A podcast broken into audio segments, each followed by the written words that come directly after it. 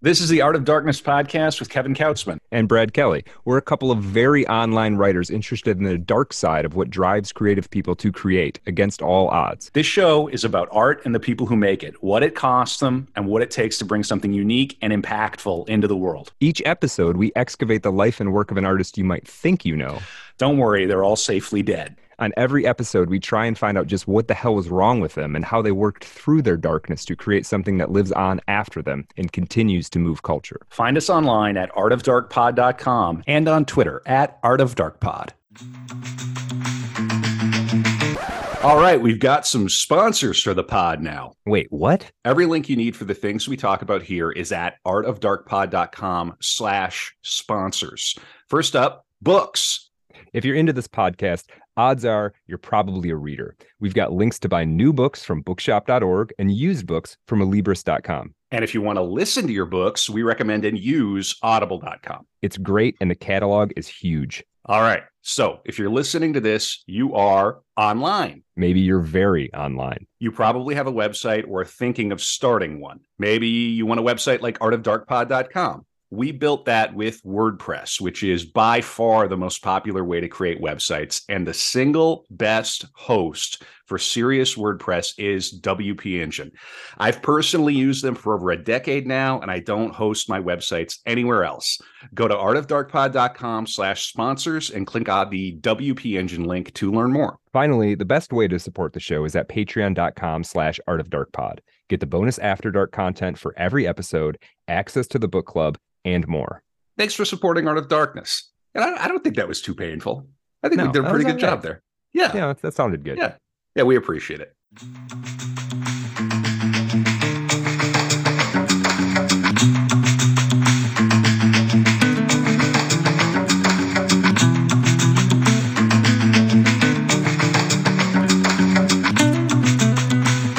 Here we go. Back in the Art of Darkness studios.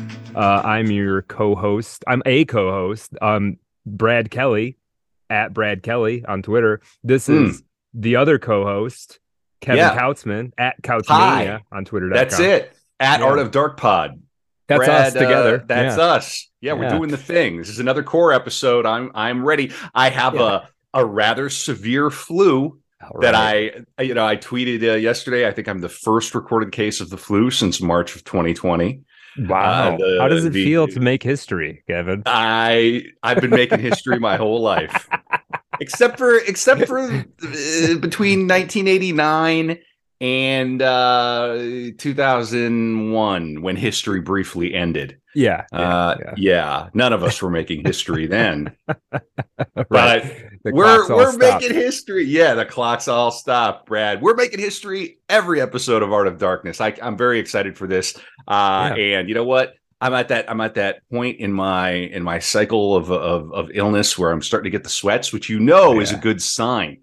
Oh yeah, but I don't your, want mm-hmm. your body's looking for oh, just one more exit point. Yes. Right. Yeah. I have a very powerful immune system. That's good. I really that's do. Good. Yeah. yeah. All right. Yeah, we're that's... gonna. I'm gonna perseverate. All right. All right. I like it. I like it. Yeah. I, I jokingly said that uh, Andrei Tarkovsky doesn't care about your suffering. Um, uh, he probably wouldn't. Um, and that is who we're talking about this evening. We're talking about the great Russian filmmaker Andrei Tarkovsky. Um, I know there is a lot of there are divided opinions on Tarkovsky, but the people who like Tarkovsky, he's one of these people. It's not uncommon to hear he's like, "Oh yeah, that's the greatest director of all time." Okay, you know, with people who say it without with without with no qualifications, right? There's a lot of right. there's a lot of that on Tarkovsky. So this is going to be. I'm trying this episode. I'm trying to do two things. I'm trying to.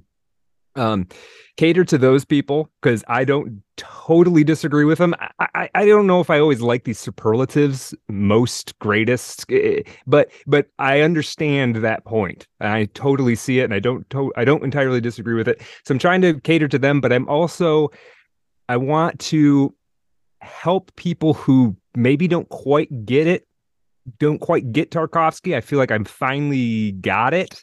Um, I want to kind of help that crowd understand why these films are so good. Delightful, because I am yeah. in that crowd. Mm. I am in that crowd. Yeah. So I think I'm going to try to Tarkovsky pill you and, and, you know, some portion of our audience. Others will be already on board. Um, and mm. I hope they enjoy this too. I think there's going to be some good stuff in there for them.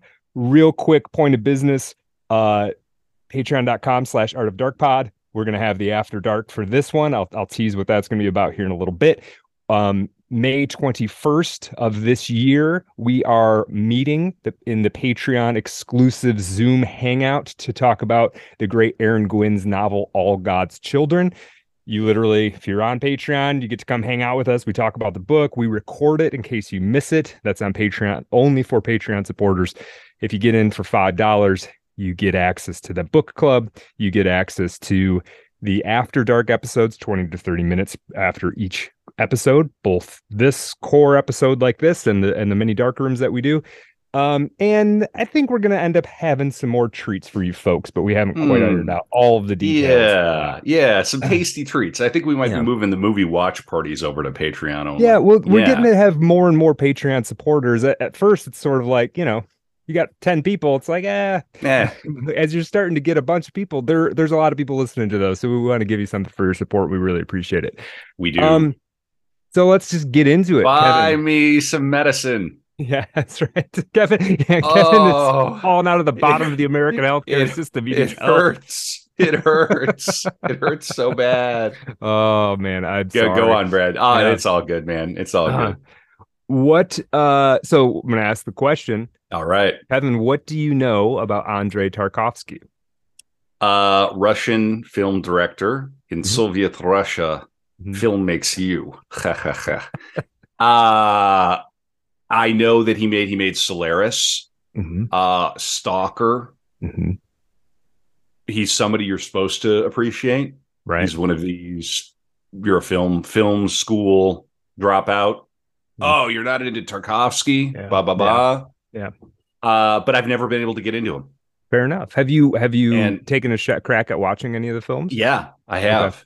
Yeah. yeah, and I just I I get wicked bored. Uh, I, I'll be entirely candid, and no, I, I know, I know, I'm missing some trick. Mm-hmm. I'm, I'm, I'm, yeah. So, and I want to be Tarkovsky pilled. It's, I suspect that some of it has to do with the fact that I haven't made an effort to go see it in the cinema. I bet that it would be a different experience rather than like sitting in my man cave watching it on Criterion on my little T V or whatever, you know? Right. Well, also where there's like, you know, a bunch of distractions around, but, but and that, that criticism, I think that is a fair point. And, and I generally am uh, loath to accept the, oh, it's too slow criticism. But yeah, in Tarkovsky's case, I think it's actually fair. He was deliberately making slow films. Like he would, you know, if you said, hey, Tarkovsky, this film, it's a little slow. He'd say, yeah, I know. that's, that's, da, what, that's what I was da. trying to do. It's it's yeah, supposed right, to be slow. Right, deal right. like deal with it, and it's not yeah, but, even. But people people a, say uh, like Barry Lyndon is slow. Barry Lyndon mm, isn't slow to me. Mm, There's something about the, Tar- the Tarkovsky films that I just. But I help give me a way in, Brad. Yeah, and I we will. will we will, we mm-hmm. will definitely get there because this is this okay. is in my notes. I got a whole we got a whole thing. We're going to talk about the pace and what what all that that all means and, and beyond how to, that. Yeah, it. I have really have no clue, uh, hardly anything about his life. I would imagine he did he live into the eighties? He lived seventies, into the eighties, yeah. yeah. Okay, and that he was, is a fa- about... he was a fairly young man, though. Oh, okay. Yeah. When he when he died, yeah, he was in his fifties. Yeah. Okay, all right. Yeah, so we'll I don't get, like we'll that. No, I never like that. I'm good. In my forties. I don't like that. Yeah. Yeah, so uh, this is going to be good. I think I think you've got All just right. enough foothold that, you know, this will be interesting, but there's going to be a lot of new stuff coming at you too. So I think I think this is really good. Um, yeah, so let me just kind of get into it. Um, I've Do got it. I've got a bunch of sources. My three primary sources are um, the bi- biography called Andrei Tarkovsky: Life on the Cross by Ludmila Ludmila Boyadzheva. There's going to be a lot of challenging Russian pronunciations, and I am going to do my best. I looked, excuse me, I looked a lot of Nailed them up. It. Ludmila Boyadzheva. Uh, interesting biography. She has a, she's clearly doing a bit of hero worship, so I'm going to asterisk a couple of things as we're going through, but, but she also shows the dark side, so it's, it, it's, it seems reasonably fair. Um, interesting book. I'm going to be reading a little bit from um, Andrei Tarkovsky Interviews, a volume of all, basically all of the interviews he ever did, uh, edited by this guy, guy uh, John uh, Gianvito. And then I'm going to read a little bit here and there from this book by Andrei Tarkovsky, written, basically published in the last year of his life, called Sculpting in Time. Uh, The subtitle is The Great Russian Filmmaker Discusses His Art. And it's about mostly about filmmaking, his philosophy on filmmaking, but a little bit about kind of life and stuff like that as well. So we'll I'll, I'll be pulling some some key quotes from there. Um, I'm going to read to start because I really like I actually this this interviews book was maybe my favorite one to read, to be honest, out of the three of them. Um, I am going to read a couple pages here from the, the introduction to the interviews, because I, I was kind of kind of come up with, how do I introduce Tarkovsky? And I really can't do much better job than this. So um, again, this is from the Tarkovsky Interviews volume. Quote, few among contemporary film artists inspire the degree of ardor and zeal that Andrei Tarkovsky does. In the eyes of the faithful, an encounter with virtually any of Tarkovsky's, Tarkovsky's films holds the promise of awe-inspiring aesthetic transport liable to stir the innermost reaches of the spirit. To his detractors, the same films can provoke just as fervent feelings of consternation, boredom, and outright antipathy. If, however, one were to be judged by the company of one's admirers, Tarkovsky's place in the pantheon of film history would alone be secured. Having earned during his career the esteem of many of cinema's preeminent directors, Bergman, Kurosawa, uh, uh, Sergei Parajan, Parajanov, Parajanov, I don't know who that is, to be frank with you, among a host of other major artists inside and outside the world of film. Writing about Tarkovsky in his nineteen eighty-seven autobiography, The Magic Lantern, Lantern, Ingmar Bergman proclaimed that his discovery of Tarkovsky's work was akin to a, quote, miracle. Suddenly, I found myself standing at the door of a room, the keys of which had, until then, never been given to me. It was a room I had always wanted to enter, and where he was moving freely and fully at ease. I felt encouraged and stimulated. Someone is expressing what I had always wanted to say without knowing how. Tarkovsky is for me the greatest, the one who invented a new language true to the nature of film, as it captures life as a reflection, life as a dream.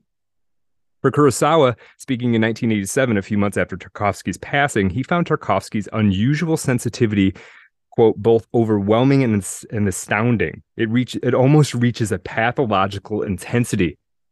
Probably there is no equal among film directors alive now. During the same period, an international questionnaire conducted by the French newspaper Liberation asked the Armenian director Sergei Parajanov, why do you make films? His sole reply was, to sanctify the tomb of Tarkovsky. So heavy, right? Whoa. Ingmar Bergman, I mean, I think a lot of yeah, people I, who know film would say sure. he's up there with maybe the, that's he's on Mount Rushmore, yeah. right?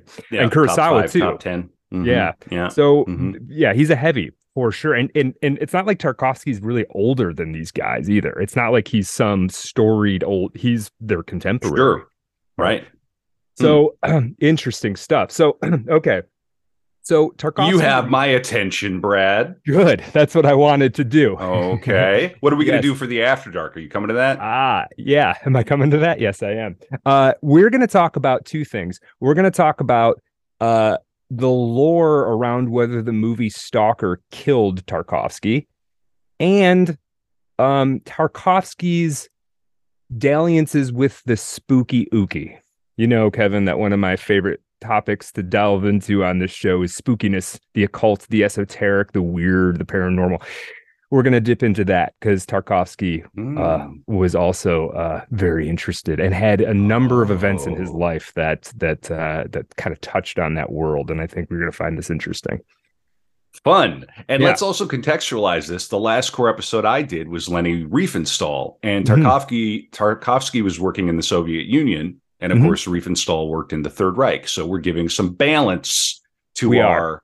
yeah coverage. Yeah, that, yeah that's fun. good. It, uh, it kind of worked yeah. out that way. And it really is. It's like one from, mm-hmm. yeah, one from the one f- that had touched with the Nazis in Germany. Mm-hmm. And, and, and Tarkovsky wasn't, we're going to see this. I mean, he wasn't really part of the, the Communist Party, but he was paradoxically loyal, and we're going to get into it. It's actually an interesting story, kind of how he's positioned in there. Hmm. Um, so Andrei Tarkovsky, born April fourth, nineteen thirty-two, dies December twenty-ninth, nineteen eighty-six, at the age of fifty-four. Um, he makes seven feature films, in addition to a number of short and student fo- uh, student films, including, I think his first film was uh, an adaptation of Hemingway's The Killers. It was a student film. Um, and then he made a film, uh, The Steamroller and the Violin, which is uh, his, was his basically his thesis project. It's quite good. I would actually recommend, if you're if you've watched all the Tarkovsky, go back and watch Steamroller and the Violin. It's forty minutes, I believe. It's a it's a good watch. We're not going to talk about it in detail, but it is it's it's It's necessary for the Tarkovsky completist, I would say. Um, so I'm very curious. What is that? What does that steamroller want with that violin? it's, a, it's a provocative title. It does make you think, like, mm. wait, what? This, what do those two things have in common? Mm. um, yeah. Uh, according to Wikipedia, Tarkovsky is, quote, one of the greatest and most influential directors in cinema history. His films explore exploring spiritual and metaphysical themes, and they're noted for their slow pacing and long takes. Tarkovsky could drop a long take. They'll drop a take, and you'll be like, wait, he never, he has not cut yet. Like, it doesn't, it's, it's almost baffling how he hasn't cut yet. When you grow up, you know, watching the movies I did, you're like, how is this even possible? He's doing this. Um, uh, uh, uh do no they make reels of film this long? How, yeah, exactly, what is happening exactly, here? Hmm. Exactly. Uh, they're also noted for their dreamlike visual uh, imagery and preoccupation with nature and memory. Now, I want to read a little, a little bit from Sculpting in Time, where I'm going to give you basically Tarkovsky in his own words, because he's quite a good writer. I mean, this is translated from the Russian, but he's a very clear thinker. Um, and he knows exactly what he's doing in a certain sense, which I appreciated. Um, I just want to give you, as we start here, what did he, at the end, toward the end of his life, what did he think the cinema was for? Quote, I love cinema. There's still a lot that I don't know. What I'm going to work on, what I shall do later, how everything will turn out, whether my work will actually correspond to the principles to which I now adhere, to the system of working hypotheses I put forward. There are too many temptations on every side, stereotypes, preconceptions, commonplaces, artistic ideas other than one's own. And really, it's so easy to shoot a scene beautifully, for effect, for acclaim. But you only have to take one step in that direction, and you are lost. Sh- cinema should be a means of exploring the most complex problems of our time, as vital as those which for centuries have been the subject of literature, music, and painting. It is only a question of searching. Each time searching out afresh the path, the channel to be followed by cinema. I'm convinced that for any one of us, our filmmaking will turn out to be a fruitless and hopeless affair if we fail to grasp precisely and unequivocally the specific nature of cinema, and if we fail to find it in our in ourselves our own key to it. So I'm going to read another little bit here, but I just want to emphasize this thing. He thought it was very key that cinema was not literature, cinema was not poetry, cinema was not music. It wasn't, it was cinema. And so you that meant that you had to think about it on its own terms. Um, and I really, and I think, I think he did. I mean, I think that's, I think part of, part of what's challenging about watching, um, watching the movies is like, he's one of a handful of people, directors who were really trying to understand what cinema did that nothing else could do. And so you come at it from a different angle and you're like, well, I thought I was just supposed to be being told a story. It's like books can tell you a story. The theater can tell you a story. Cinema does that and something else, right? Um, and that not not that one's better than the other. They just all have their own aesthetic and and and philosophical and emotional niches that they can mm-hmm. they can the, yeah. that they're the best at, right? Usually, a sign that you're dealing with a genius is when they're very aware of the form that they're they're working in. Mm-hmm. Not always. Sometimes right. There can be a naive innocence, and hey, we're just making movies. Okay, right. Fine. Right. But, and and and mm. there are great there are of course there are great films that are just pretty much uh, just telling the story, just uh, you know, practically theater, but pointing the camera at it. There's great examples of that. That's just not that's not what Tarkovsky was up to. Right. Um, there's another little little part from uh, again from Sculpting in Time. Quote, why do people go to the cinema? What takes them into a darkened room where for two hours, uh, more than that for him, They watch the play of shadows on a sheet. Is it the search for entertainment? The need for a kind of drug? All over the world, there are, indeed, entertainment firms and organizations which exploit cinema and television and spectacles of many other kinds. Our starting point, however, should not be there, but in the essential principles of cinema, which have to do with the human need to master and know the world. I think that what a person normally goes to the cinema for is time, for time lost or spent or not yet had. He goes there for living experience. For cinema, like no other art, widens, enhances, and concentrates a person's experience, and not only enhances it, but makes it longer, significantly longer. That is the power of cinema. Stars, storylines, and, and, and entertainment have nothing to do with it. So take that for what it is. Love it, disagree with it, but that's where Tarkovsky is. Now, you've got a bit of a deep thinker here. Yeah. yeah. Yes. Hmm. Yes. Wow. Now, I, now hmm. he, I, I do want to say that in, in one hand, he didn't care what audiences thought, in a sense, to a certain degree. But also, um, he in this book, he he makes this case that, you know, sometimes, you know, a, a lot of the criticisms of, of Tarkovsky are like, these are obscurantist. These are weird films. Nobody gets them. People pretend they get them, right? Then they don't make any sense, right? Um, and in this book, he he he copy and he sort of copies and pastes some letters that he has received, and and, and I want to just give you one because he felt it seemed like he felt very validated by this one. Quote: a working woman from uh, a town in Russia that I'm not going to try to pronounce, wrote, I have seen your film four times in the last week. She was talking about The Mirror, which a lot of people will say is the most incomprehensible Tarkovsky film. I've seen your film four times in the last week, and I didn't go simply to see it, but in order to spend just a few hours living a real life with real artists and real people. Everything that torments me, everything I don't have and that I long for, that makes me indignant or sick or suffocates me, everything that gives me a feeling of light and warmth and by which I live, and everything that destroys me, it's all there in your film. I see it as if in a mirror. For the first time ever, a film has become something real for me, and that's why I go to see it. I want to get right inside of it so that I can really be alive.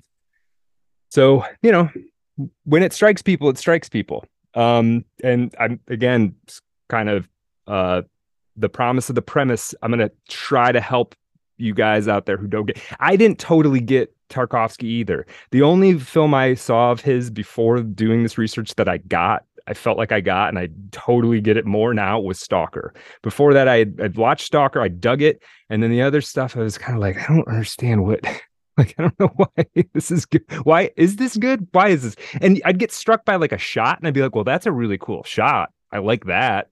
And then, you know, twenty minutes would go by, and I'd feel like, okay, is there something else here? So um, just know that there is there is something there for some of us. Um, okay. Um, we might as well talk about, we got to talk about his sort of lineage, where he came from. And, and it's important. I can't stress enough how Russian Tarkovsky is. This is not a, uh, a he, you know, he didn't speak any English. He didn't speak any other language. Um, he never really left Russia until he was like a full, like a deep into adult. He might have been in his thirties, um, and, you know, lived in Moscow. So we're talking about in a guy born in nineteen thirty-two. So, um, you know, uh, it, what am I trying to say? After the revolution, right? Um, it's a very interesting time. I mean, he's he's contemporaries. He's not a whole lot older than like my dad, you know, but but clearly on the other side of this whole Cold War thing. Um, there is something of a legend, uh, what Tarkovsky's sister would call, quote, almost a hoax, that the Tarkovsky family came down from uh, Dagestani royalty from the village of Tarki.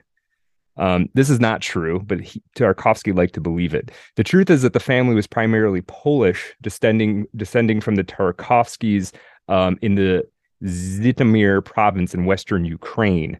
The darker look of Tarkovsky, if you see pictures of him, he's very dark, dark hair, dark eyebrows, and and and uh, like a, it's, he's a very intense looking guy. If you've never seen a picture of him, I I really recommend just looking at doing a little uh, Yandex image search on Tarkovsky and, and see what you're looking at. He's an intense looking fellow. Um, uh, this is probably the, the darkness of his complexion and these kinds of things is probably because his grandmother was Romanian. Um, so uh, to tell the story overall of Tarkovsky, I think we really have to start with his father. And I think Andrei would actually believe that to be very appropriate. His father is um, Arseny Tarkovsky, born in nineteen oh seven, uh, a Soviet poet and translator who actually would come to be a fairly well-known poet. Um, his gra- his father, Tarkovsky's grandfather, was a clerk at a public bank in um, Elizavetsgrad, which is current-day Ukraine. Um, this was a fairly intellectual family, um, with Tarkovsky's grandfather participating in these literary evenings with local writers of note. They'd have poetry recitals in the living room, piano playing all the time. Oh, kind of hey, cool. Yeah, yeah, yeah I like very, that. It, yeah. yeah, different time. Yeah, yeah. For sure. Everybody uh, played the piano. Right, right, right. And there was one, and if you had a certain amount of money, you would have, and and and, and when I say a certain amount, not necessarily wealthy. It, it was like... No, like, like bourgeois, middle middle yeah, class. Right, mm-hmm. And you had enough floor space, you would have a piano, for sure. And had you to, know a few people had to have that piano. Mm-hmm. Had to have that piano. Yeah, mm-hmm. yeah. Now, in nineteen twenty-one, Arseny Tarkovsky, Andrei's father, uh, he's fourteen years old, he and his friends were arrested for publishing an acrostic about Lenin, not John Lennon, the other Lennon. Uh, B I Lenin. Yeah. Vladimir. Vladimir Ilyanov, whatever it is. Yeah. yeah, yeah. You're like a child who wanders right. into the hell of a movie. I'm glad, I'm glad you. I'm, I'm the glad walrus. You picked that up. Yeah, they don't. I am you, the you're, walrus. You're, you're still allowed to write caustic acrostics about John Lennon for now. Mm. Um, until until our episode right. uh, at the end of this year, we are covering John Lennon. Uh, we are in, in December. Mm-hmm. Yeah, yeah. Um, so Arseny at fourteen and his friends were taken by train. They were arrested and taken by train to Nikolaev, um, supposedly to be executed. Right? They wrote some some acrostic. And, you know, an acrostic, people, I'm sure you know, it's the first letter spells something out, right? So the poem itself wasn't exactly bad, but the acrostic was like, Lenin is a such and such, right? I don't know what it said, but, you know, something something you weren't supposed to say. Um, Ooh, Arseny, spicy. Yeah. yeah. Arseny at fourteen escapes the trains and spends the next little while wandering the Ukraine and the Crimean uh, Peninsula, getting by by begging mostly, apprenticing to be a shoemaker and some other trades. And then a couple years after, he sort of wanders into Moscow, and his his aunt, his father's sister, ends up helping him out. Somehow from here, he ends up enrolled in higher literary courses and then meets um, Andrei, our Andrei Tarkovsky's mother. Her name is Maria Vishnyakova, which... Um, who would, uh, and she would be a graduate of the Maxim Gorky Literature Institute. Um, using these credentials, later she would become a proofreader. Um, she was from like a reasonably well-off family in Mos- Moscow. Her father was a medical practitioner. Um, so these are these are Tarkovsky's parents. Now I want to read just a little bit from an interview. There's a really good interview. If you go to the Tarkovsky Wikipedia page, there's a really good interview with his sister that's on a you know an external link there someplace. Um, And she's she seems insightful and thoughtful about about this and, and willing to talk about her brother. Here's something from uh, her about mostly about Arseny. Quote, "My father grew up in a wonderful family. They wrote each other notes and verses, excuse me, staged plays at home, published a home poetry magazine. Dad said that he began to rhyme the words, quote, from the pot. But grandfather died early in nineteen twenty-four, and he ended up in Ma- and Arseny, that's Tarkovsky's dad, ended up in Moscow without money, without housing, with a notebook of poems. He entered the higher literary courses, which arose after the death of the Poet Bruzhov, who organized the Literary Institute. All the remaining color of the Russian professors, the intelligentsia, gathered there. Most of them died in the camps. After the death of Bruzhov, the institute was closed, but paid courses remained, in which versification and folklore were read, and young people poured in there who could not be accepted into Soviet institu- institutions, the children of priests, nobles, et cetera" Okay. Arseny and uh, Maria, Tarkovsky's parents, would be married in nineteen twenty-eight, and the next year Arseny would be given a monthly stipend from the state publishing house's Foundation for Beginning Authors. Now, just imagine that. You're like, I'm an author. What have you done yet? Done. Uh, nothing yet, but I probably will. If I could get a monthly check, that would be awesome. Uh, Nothing changes, does it? Yeah. Mm, yeah, no. Uh, mm. He would start uh, to have poems come out and would actually elite, uh, achieve a level of renown, really. When uh, our Tarkovsky meets his wife, his first wife, um, Irma Rausch, and we'll talk about it a little bit. Um, Irma Rausch is, at that time, her favorite poet is Tarkovsky's dad. Right. So he's he's a reasonably well-known. He's become he rapidly becomes a reasonably well-known poet. Um, it's a very Arseny, uh, sonorous name as well. Irma Rausch. It's a good name. Yeah. Irma yeah, Rausch. I like it. Yeah, yeah. It sounds like a character out of a movie. It really does. Yeah. Um, Arseny would eventually become an instructor and consultant for an arts program on Soviet radio, and he would be commissioned to write a play about the, quote, the heroic glassmakers of uh, Soviet history. Um, this uh, pl- uh, this play would be rejected because Arseny showed himself to be too much of a mystic. And I only make that point because I think this is something that Andrei inherited. Um, too much of a mystic, right? Um, in nineteen thirty-two, Arseny and Maria moved to um, the town of Zavraz- Zavrazhe, I think, to be closer to Marina's mother and stepfather, um, Sorry, I said earlier her father was a medical practitioner. It was her stepfather who was a medical pr- practitioner at the local hospital. On April fourth of nineteen thirty-two, um, Tarkovsky would be born on, quote, the banks of the Volga. Let me read a little bit about that. nineteen thirty-two, very rural Russia, right? Um, this is where my people uh, were from. Oh, is that Germans right? Germans from Russia with Volga Dutch. Yeah. Oh, okay. Yeah. yeah. The Volga, the Volga River, uh, mm-hmm. Germans during uh, right around the time of the American Revolution uh, okay. were emigrated to different parts of Russia. They were given plots of land and allowed to keep their language and avoid conscription as well. For so, a while. Yeah. Yeah. yeah anyway, for a while yeah. until. Yeah. yeah. Yeah. There you go. So, mm. Yeah. Small world. Maybe you're distantly yeah. related. Yeah, I, so there's Volgadutch and then Schwarzdeutsch, and then I think mine might have been the latter. But in any case, yeah, mm. yeah, the Volga River, it's a whole big thing. You can, yeah, yeah, yeah, yeah, mm. yeah it definitely is, and it's it's kind of a big river. You know, there, I'm sure there's multiple spots mm-hmm. along there in which people are. Yeah. Um, let's see. So this little part here. uh, yeah. Um. Thankfully, uh, da, da, da, da. Okay, this is about raising little Andrei when he's a baby. I like this. Uh, this is from the bio.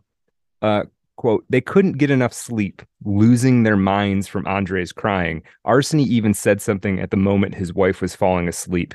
He said, it's almost like our child drank the milk of a viper. Arseny's poetic intu- intuition could guess at something in the little man. The boy's angry look, his wrinkled and demanding face were signs of his future character. He would not smile or coo like the newborns usually do. Who knows what babies see in their first days on Earth? Does their entire future f- life flash before them like in one's last moments? Or perhaps their world perception program is loading. They are orienting themselves in space. In any case, it seems that for Drilka, that was uh, Tarkovsky's um, nickname as boy, coming into the world was difficult and certainly not a happy experience. So he was an intense, like you see these pictures of him, he's intense, and you read these quotes from him, he's intense, and, he, and you go back, he's a baby, and he's intense, right? Just like, just an intense all the way down, right? Um, I thought I would give you, uh, I'll skip that for now. Um, okay. nineteen thirty-four, Andrei's sister Marina is born. nineteen thirty-seven, Arseny, his father, falls in love with another woman, the lively, smart, and attractive wife of a literary critic, and very soon divorces Maria and marries this woman, Antonina. At first, he's living nearby, but as the years go on, he's around less and less. And by the time Andrei is sort of like an adolescent, he barely ever sees his father. Um, this angers Andrei, as it would any boy, pretty much. Um, but the relationship does evolve over time to the point that in, you know, in Sculpting in Time, um, there's a whole bunch of Arseny um, Tarkovsky poems quoted in here. Um, and there was a like... Um, Tarkovsky actually uses his father's po- poetry in a film or two. He, they they sort of make peace, and kind of I think I think they both oh. mutually recognize how closely, yeah. sort of spiritually and creatively they are. Right. We really don't talk enough about the sons of poets. Right. It's a thing. It's a that is a thing. Yeah. Yeah. Yeah. Yeah. yeah mm. And it's it's it's. Yeah, it's, there's a way. I mean, in his again, his father's not just a poet. He's not just like a guy who writes poetry. He's a poet he's that a, people a know. Successful poet. Yeah, yeah. yeah. yeah. And, well, and, and so he must have been. Uh, he must have felt like he was sort of living in his father's shadow to a degree. A hundred percent. Yeah. Mm-hmm. one hundred percent. Yeah. That's. I aspire to make my children suffer in a similar fashion. yeah. Yeah. I, I they need to conquer my legacy. Right. My son's in the next room yeah, right here. Yeah, yeah he's yeah. got to beat you, man. I he's hope gonna, he's hearing me. He, yeah, yeah he's, he's got to overcome. That's right. He's going to have yeah. to have at least the. He's going to have to have the best podcast. He's going to have to history. have at least a moderately successful niche podcast. I think he can do it. I believe in him. I bet yeah. he'll be able to pull it off. um, a little, a little bit from uh, the interview with Marina, Tarkovsky's sister, about this whole father situation. The question, uh, the interviewer asks, "Did Andrei miss his father very much?" Marina says, "I saw it and knew. Dad for him." Oh, there you go. Kevin is holding up his his, his remedy for what ails him here. Uh, Dad for him has always been the ideal person. He was able to create a special, very beautiful world in any conditions, even with complete lack of money. And our mother was a nihilist in everyday life. She did not need anything, not even curtains on the windows. She was out of the house. She represented a special type of woman formed in the nineteen twenties for whom the spiritual life was the most important and everything else was considered Philistine, uh, Philistinism. Mom never got married again, believing that no man could replace our father. She loved only him all her life, and she forgave him everything, but there was pain in her soul. And Dad, in difficult moments of his life, when he was left alone and various incidents happened to him, he always called Mom. Right, so the relationship, they're they're they're sort of mm. like always bound to each other to a certain degree. Um, Tarkovsky's mother and father. Mm. Um. In nineteen thirty-nine, that, that was a that was a lovely turn of phrase, calling her like a nihilism around a nihilist around the house. Mm-hmm. Like, yeah, just didn't care. have any don't didn't yeah. care about any of it. Yeah, just no. Mm. Yeah, it's, it's interesting, right? And I wonder very, if there's something of translation kind of lost there, but I was struck by that too. And no, I think it's a poetic. Life. I think it's a sort of poetic turn of phrase, right? Mm-hmm. Um, yeah. Yeah, and, and then there's this very high contrast thing happening because you think about what Soviet Russia in the thirties, the forties here. What period are we in right now? The thirties? This would be the thirties, yeah, the late yeah. thirties. You think about it, it's it's materialism and realism and mm. God is dead and we're all going to, mm. you know, bring up wheat production, da-da-da. Right. And then you have, but then you have this like mystic strain flowing through uh, the Russian identity, soul. Russian yeah. Russian soul. Yeah, we still talk yeah. about that. Yeah. It's always struck me as an unusual contrast. Like they were trying to grind that out. Of yeah, the, yeah. The as persona. I've learned, mm.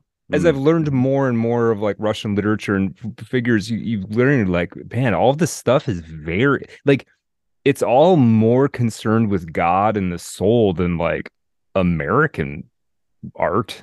You know what I mean? It's it's very it's very strange to see it. And then yeah, you know, right? right. This, the state well, religion not... is atheism. Like yeah, it's mm-hmm. intense. Well, the, yeah. I don't really know much about the hist- history of Protestantism in Russia, but I don't. It's certainly not the same as as in the United States. Mm-mm. So yeah, yeah. Mm, yeah, interesting stuff. Um, There's um, not, not that, not yeah. that hits quite like a Russian mystic.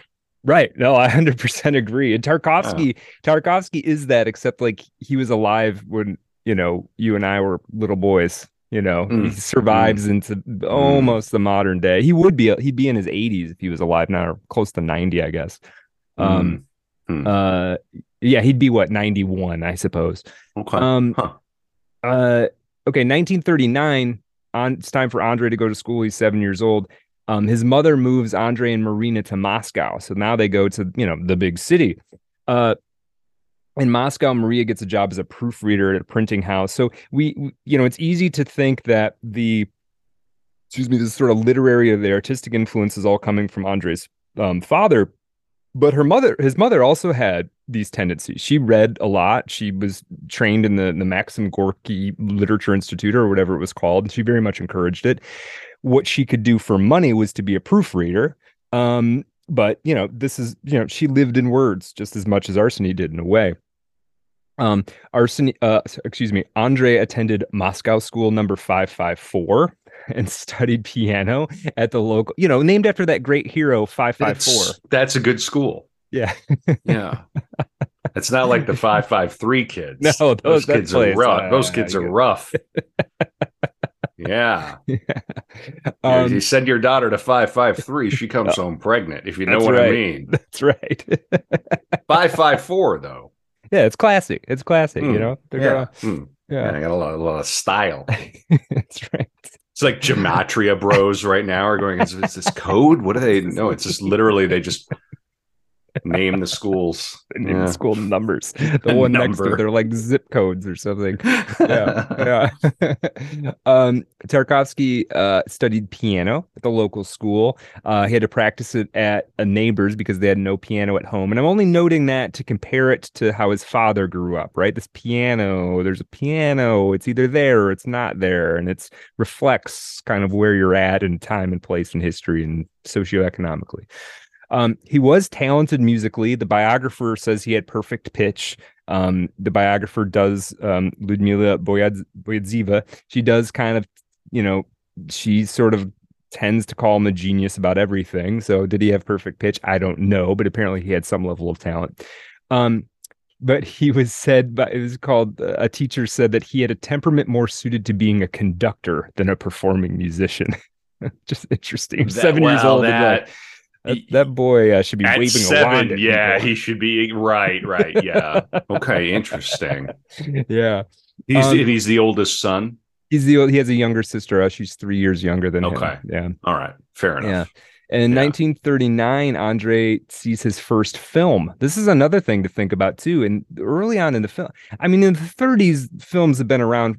There, films have been around for a while, but, but you know. It, There aren't as many. There, there's just there isn't as long of a history of it. There's there's you know, um, and I think Tarkovsky was quite aware of it as being a young art form when he kind of got into it, right?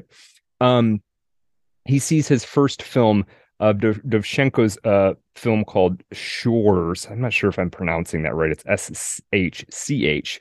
Uh, anyway, it's a biopic made by one of the great Soviet filmmakers of sort of the first generation, uh, Sergei Eisenstein's generation.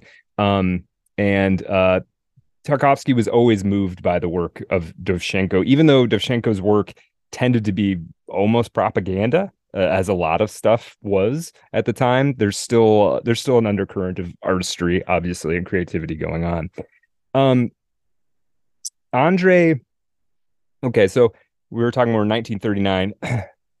As we lead into World War Two, uh, things do change. Now, Andrei's too young to really participate in it, sort of. Uh, uh, Andrei's mother manages to get her and the kids um, out of Moscow in nineteen forty-one and back to the village where he grew up. So basically, they just kind of flee the urban centers and get out into the countryside for World War Two. Um, They stay and they stay there for a couple of years before coming back to Moscow. Um, Andrei's father, Arseny, fought and was injured. Um, I think he lost a leg, actually. Um, anyway, um, Andrei, in this time, during this couple year period, he ends up having a lung, lung abscess and is hospitalized for five months. Tuberculosis, basically. Survives, but he's in the hospital for five months as a, as a boy, um, around ten or twelve years old. Um, Uh, let's see. Okay. Uh, oh, no, sorry. He gets the lung abscess when he's sixteen. Um, and when he comes out, he decides he wants to join the Young Communist League, Komsomol. Basically, this is the youth division. It's it's the it's the youth division of the Communist League. I don't know if it's like Communist Boy Scouts or what it is exactly, but um, he decides that he wants to he wants to join this. Um, an interesting thing happens, though. When he meets them, he's asked, well, what do you want to be when you grow up? What do you want to do when you grow up? How are you going to serve the party, right? How are you going to serve, you know, your mother, your motherland? Um, he says, I want to be Ludwig Beethoven. That's his response. Oh, uh, huh. Okay. Yeah, right. They want to hear, like, you're going to be a soldier, or you're going to, you know, you're going to invent I am going to produce the most wheat in right. in in the district. That's what they, that's what they want to hear. Yeah. Right, right, right. And so so they don't let him in. He's he's basically oh, turned away. Turned away. He's too based. He, to, to be a, a young commie. He is. He really yeah. is. He really is. Now, this hmm. is the thing, and we're going to see more of this. I don't know that you call him a communist, in that I don't think he's not particularly political. I think what you might say he is, is he's at least, he doesn't want to be interested in material things. Now, sometimes he is, but he sort of his he know to him, his sort of higher self is not interested in that crap, isn't interested in money and, and like fame and all of this stuff, though he does get kind of caught up in all of that. So in a way, he's but he's not he's not political, and he's very interested in sort of the people. Right. But he's but he's not he's not political. He's he's certainly not making propaganda for the party or anything like that. Um. As he's becoming a teenager, though, around this time, sixteen, coming out of the hospital, getting isn't allowed into the youth league of communists. Um, his father's gone, is absent. He becomes, Andrei becomes a bit of a street kid. And I'm going to read a little bit of this. Um, let's see. It's kind of interesting. It's sort of a tough kid, right? Growing up tough. He's got that his intense look. He's, and the other thing, too, is we have to, like, I, I don't know if I've hit this point enough. He's super smart. Like, you know, I, he's yeah, he's, that came over. Right. Yeah. He's read everything already, you know, that anybody's ever going to give him to read in school. Everything. So now, now he's like in the Warriors in Moscow. Right. Right. Right. Yeah, exactly. OK. Yeah. Cool. Here's a, here's a quote from him. This is his words, but it's from the bio, biography. I'm so into that. Yeah, it's good. Quote, "I was spoiled and reckless. The street appealed to me with its attractive power, its freedom, and the great opportunities to apply my true inclinations. When I was at school, there was a time when I passionately played ba- uh, blackjack and a special game called uh, Rashabalacha. Two people face each other, and each places a coin on the pavement or on a windowsill. You had to turn over your partner's coin by hitting it with your own. Then the money that the other person was holding in his hand passed to the winner. If the coin did not turn over, the loser paid the equivalent of the sum that his adversary was hiding in his hands. I was lucky. I used to walk with change jingling in my pockets, weighing them down, and with rustling red thirty-ruble notes. My mother kept money for keeping up our household in a walnut box, and sometimes I would quietly place a part of my winnings in it." Another little part. "I was remarkably attracted to the streets with all their corrupting influences, in the words of my mother. I was always drawn there by a zeal for loot. Dostoevsky's Gambler and raw youth astounded me. It seems to me that I truly understood the raw youth when I wandered the streets with my pockets crammed with winnings. I also understood Dolgoruki's idea of becoming a Rothschild and the motives which drew him in his zeal to games, to the accumulation of wealth." So he's literally like out there in the streets playing craps. It's like a street hustler. Yeah. Yeah. Yeah. Yeah, for sure. Cool. Yeah, yeah, that rocks. Uh, yeah. I mean, it, it's not dissimilar to Kubrick and his little uh, hustling chess that they mm-hmm. would play in Washington yeah. Square Park. Yeah, for sure. And you know, yeah. if there was mm. chess, if there was chess hustling to be done, he might have done that instead, right? This is sort Yo, of the game I mean, presented and, to him. And now the, the the next great film director or whoever is probably trading shit coins in crypto. I'm not even kidding. Probably, like yeah, that's that that would be right. like the digital equivalent now today. Yeah, yeah you're yeah you're probably right. Yeah. Yeah. Now here's another little thing I want to read because mm. it's it uh, is indicative. It's cool. such a metaphorical. I'm liking thing. this. I'm liking this character so oh, far. He's, oh, he's great. He's yeah. really interesting. I mean, he's got cool. his problems, and we're gonna see some aspects of him that are not so sympathetic. But but he's, he, I, I like that he's. I, I like this turn, right? Like, you know, you kicked out of the Communist League. They don't let you in, right? So you re, he's a rebel. Um. Mm. Now, there's this bit, I'm not going to read the whole thing, but there's this bit from when he's a boy and his, he's a teenager. Uh, it's a little bit younger. Yeah, let me read this, actually. This is when he's twelve years old, but it's it's the what I love about this bit from his childhood is this could be in a Tarkovsky film. This is like, and, and it happened in his life. Um, uh, when he when I turned twelve years old and went back to the Yurievitz, I don't know what that is, to be honest, uh, the Semen- Se- Semenovskaya Church, which I was baptized in, had basically been turned into a regional museum. Only the basement had been left empty. It was a hot summer. You could see the trunks of the linden trees shimmering against the white-walled, whitewashed walls of the church in the background. I was with a friend who was a year older than me. He made me jealous of his bravery and his frenzied cynicism. We lay for a long time in the grass, and squinting because of the sun, we watched a low window not far from ground level, black next to the bright white walls with fear and greed. The idea of a burglary had been worked out to the smallest details. I can only remember one thing for certain. I had to crawl through the window after my enterprising friend. He was the leader of this operation and slipped in first into the cool darkness of the church basement, and I followed behind him. For a long time, we wandered in the echoing basement through its hushed, mysterious nooks and crannies. My heart was beating from fear and self-pity as I had set out on an evil path. In a pile of trash dumped in a corner of that huge room, we found a bronze image of the church. It was just a fancy stamped thing. We wrapped it in a cloth and were about to go out when we heard shuffling footsteps. The footsteps were getting closer. We hid behind a heap of books. In the side door, the hunched figure of an old man appeared, wearing a faded, padded jacket. He walked past us and slammed the bolts of the front door shut. I can't remember how we got out of that basement. I remember that my teeth were chattering from fear. We didn't know what to do with our find, and thinking that it was an object with supernatural powers that might have the utmost impact on our fates, we buried it in a, behind a barn under a tree. I was scared. For a long time after that, I was expecting terrible consequences for this horrible crime before the mysteries of the unknown. So I was twelve years old. Now, the street tough stuff is a little bit after that, but that's, you can sort of see it breaking into buildings and, and all this kind of stuff. Um, now, there's a little bit. Here's another thing where he was, uh, he was, he was sort of not the. Um, well, let me read this one little bit here. Um, about being a street tough kid, right? Hustling, hustling, playing this, this coin game. Um, quote, again, this is from the biography, quote, his hot blood would instantly be inflamed and constant anticipation of dirty tricks determined his violent reactions to supposed offense. From an early age, he showed suspicion, mistrust, an exaggerated feeling of hostility, and a constant readiness to defend himself. You could easily imagine him as a brave horseman of the Caucasus clenching a dagger in his hand. Again, this is Ludmila kind of valorizing him. One cannot find here the slightest hint, bit of Russian humility or good-natured forgiveness, and not an ounce of self-irony. His innate sense of importance, of being off-limits to criticism, led him to take jokes seriously and to consider the slightest encroachment on his honor as an insult. This is his words. I was cunning and observant.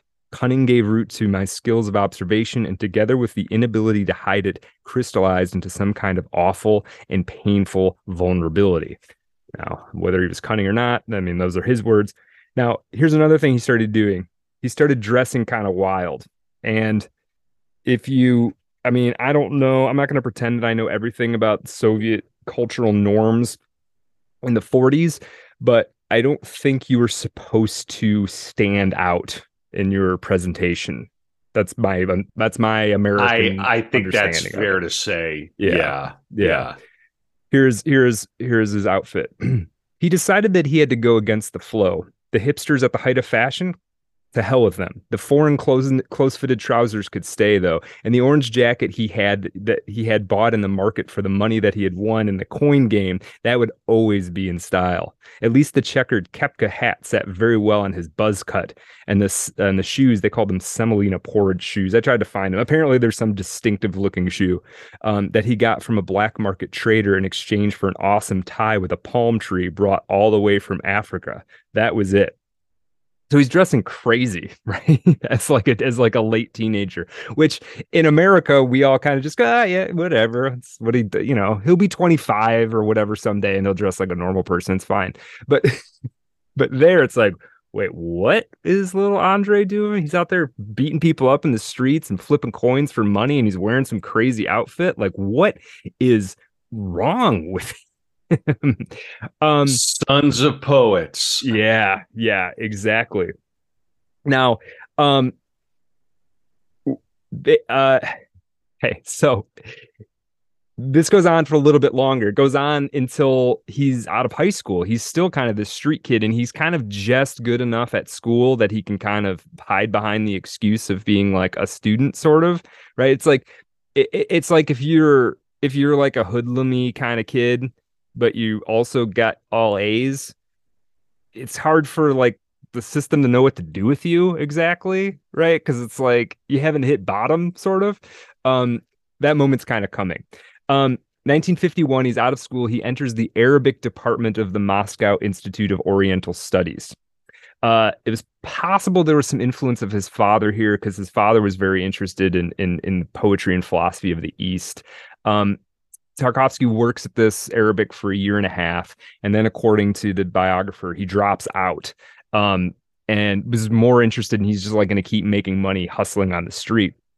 So his mother, kind of fed up, not knowing what to do with him, um, through some wheeling and dealing and talking to people, she gets him assigned to go work on the taiga on a geological survey. So he's like, he goes from being like this street hustler kid, cool, and fight, likes fights and smarter than everybody he talks to, to, um, yeah, you're going to go work out in the taiga, which I don't know if people know, it's not quite like, it's not quite, um, Siberia, but it's you're out in the hinterlands, right? Yeah, you're out and nobody's out there. Um, like and I going to work on a ranch in Wyoming or something. Yeah, and I looked, yeah. I looked in the place where he's he stayed. I don't know if I wrote, I might not have written the very the name down. It's basically in the geographic center of Russia, and the province or whatever that it's in. If you look at it, there are no towns. There's yeah. nothing out there. Sure. um, let me read this cool. little bit from the biography. Um, oh, this is going to break his brain. Yeah, it does. yeah. So, uh, quote, Andrei spent almost a year working as a prospector in a research uh, expedition of the Academy of Science Institute for Non-Ferrous Metals and Gold in the distant Turkhansky district. I'm not going to look that up, but if you're listening at home and you want to, the Turk on Turkhansky district. In reality, he was a manual laborer washing sand on the river Kurik, uh, Kurika, carrying equipment from place to place. He did not shirk from his duties, covering hundreds of miles on foot through the taiga and compiling an album of drawings, which was later handed into the archives of the Institute. The expedition began in May, and in fact, almost the entire cycle of nature from blooming to dying passed before his hungry, observant eyes. Now, I don't have a ton of anecdotes from this time period, but there is one that's kind of interesting, and it's gonna it's kind of kind of hint at the sort of thing we might see in the After Dark portion of the show. Okay, now people who are out there, like reports, they would say sometimes they would catch Andrei just literally standing out there and like staring at a tree. And if you've seen a Tarkovsky film, you might kind of understand that. Just out stand, just imagine you're standing out in the middle of nowhere, just kind of staring at a tree, right? Um. As a quote, as if delirious from some potion, right? So he's something's happening to his perspective out there. Um, I have a little quote here. When he was uh, uh, okay out on the taiga, one winter night while sleeping in a hut, he heard a mysterious voice twice ordering him to go outside. As soon as Tarkovsky obeyed, an old pine tree fell on his hut and smashed it to pieces. After that, Tarkovsky believed in signs and omens and became interested in all things paranormal. He communicated with psychics, and the subject of hypnosis and extrasensory perception was raised in his films several times. So he went out there and he got his whole perspective on everything got s- switched around, right? Hmm.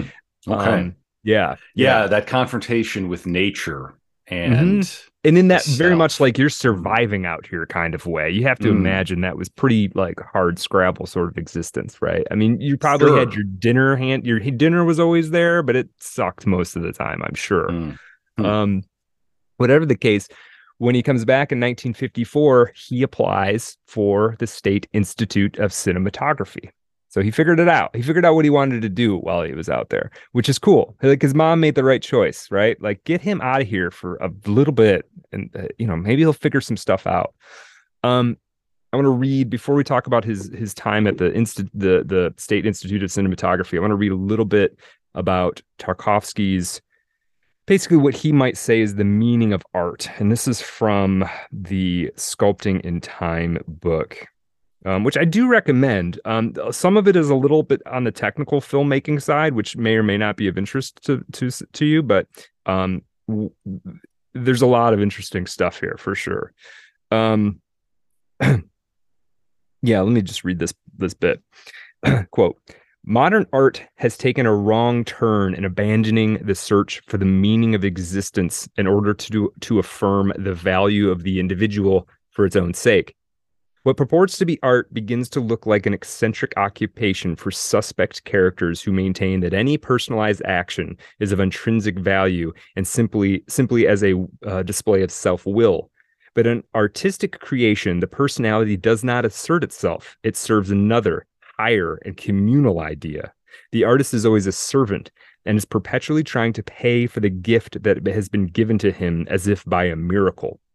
Modern man, however, does not want to make any sacrifice, even though true affirmation of self can only be expressed in sacrifice.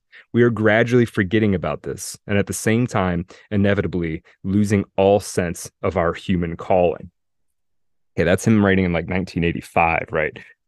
Uh, um, okay. So the State Institute of Cinematography, better known as the V G I K, um, I think some of this is going to require us to understand what's going on. We kind of have to reco- understand. We have we have to realize we're not in Hollywood. His career is not in, based in Hollywood. It's, right. Yeah. This is yeah. a little different. Yeah. Whole different. Whole different. Universe. Absolute. Yeah. Right. Yeah. Right. right. Uh, um, the V G I K was opened as the Moscow Film School in nineteen nineteen. It was the first film school in the world. Um, This was approved by Lenin because Lenin, not John Lennon, uh, Lenin understood. Um, he understood it's not, there's a propaganda component to it, but it's not just about making propagandistic newsreels, even though that was uh, an aspect of it, certainly during, during World War Two.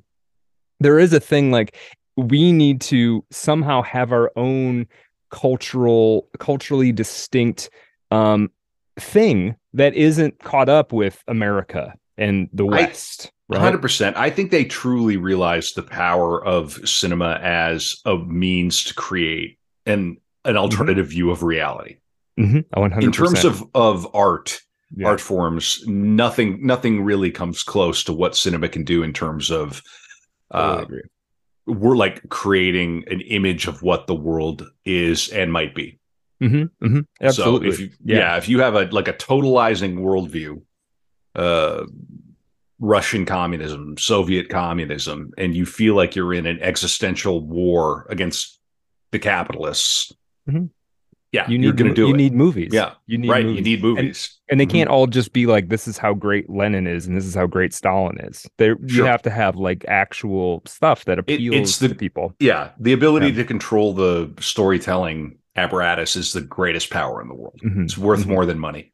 Yeah, one hundred percent. one hundred percent. Yeah, because yeah, it tells yeah. people what's possible. Mm-hmm, for sure. And and Tarkovsky saw uh, Tarkovsky would believe agree with that one hundred percent, right? And and it is interesting how it can be weaponized. And, you know, and and it can be used to um sort of degrade the consciousness of people. Um it can be used to sell things. It can be used for whatever reason.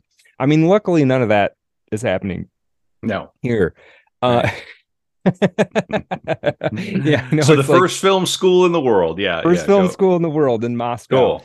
um and you know uh the uh so Lenin Lenin nationalized the, the the film industry, put everything under the control of what was called what we would call the People's uh, Commissariat of Education, which was responsible for administering public education and most other issues related to culture. Right? They didn't really. There's less distinction between this is this is art and entertainment and this is education. It's all somewhat in the same. They they had to be aligned anyway.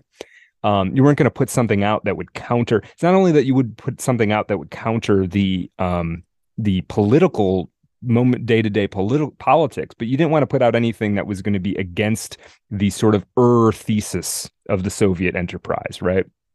Um, even if not directly. And this is where Tarkovsky would get into trouble a little later, but we're not quite there yet. Now, in between the wars, there were rapid advances in Soviet cinema through people like Sergei Eisenstein, who people have probably heard of, especially people who, you know, have had a little bit of done a little bit of digging on on film history.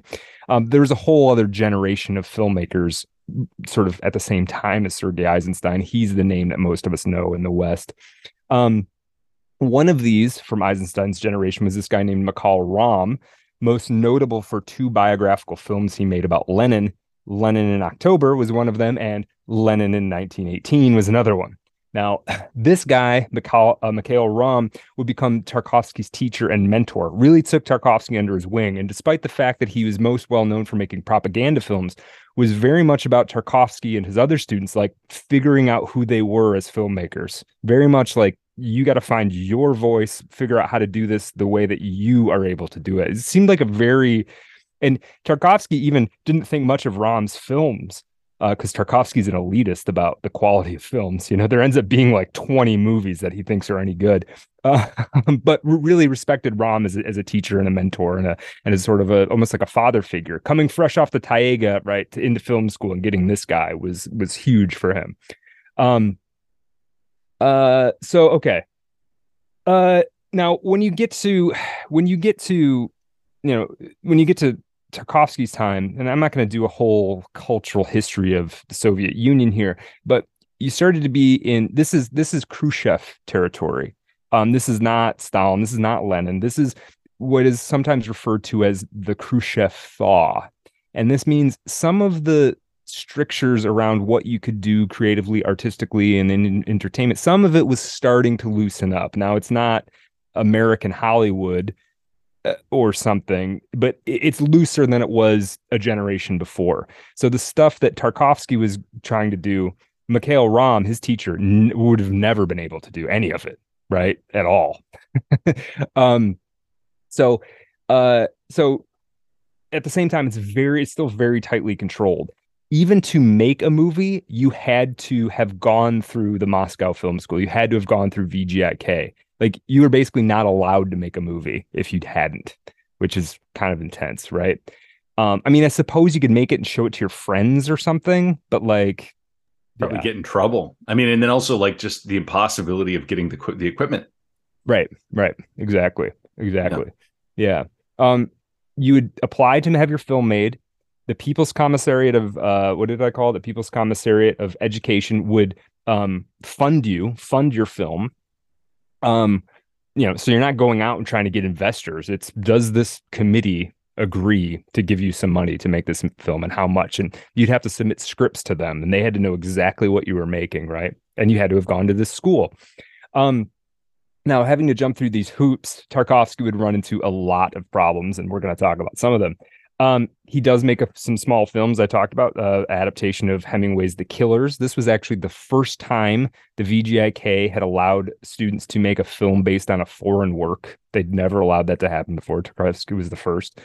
Um, and then I talked uh, I talked about the the uh, Steamroller and the Violin, which was his final film. There was another film he made called There Will Be No Leave Today, uh, which was a... Uh, Uh, oh, that's uh, that's his brother-in-law made that. I'm sorry, that's another that's another guy. The guy that would marry his sister made got to, became a fairly well-known filmmaker in the sixties and seventies.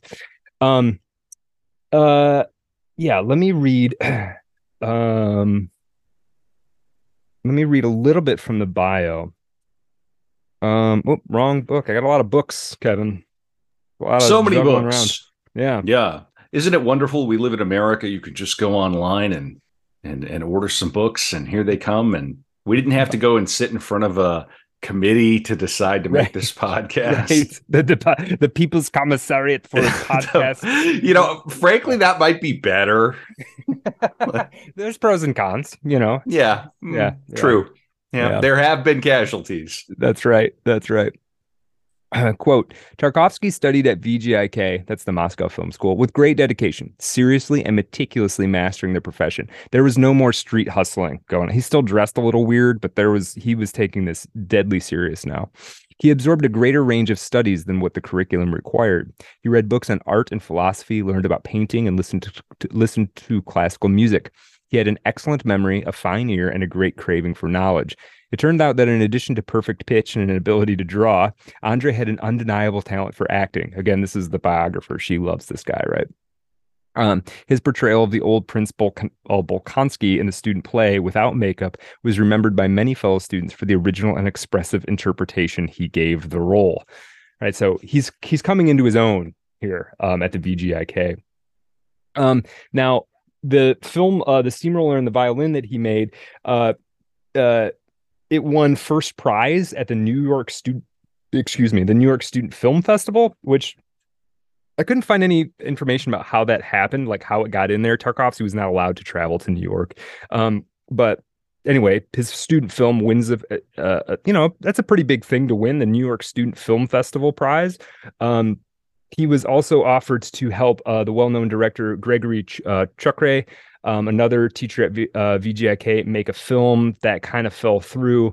Um, and at this time, his favorite directors were Bresson, Uh, Buñuel, uh, Bergman, Orson Welles, Kurosawa, Charlie Chaplin, and Dovzhenko, talking about the, the first film that he ever saw.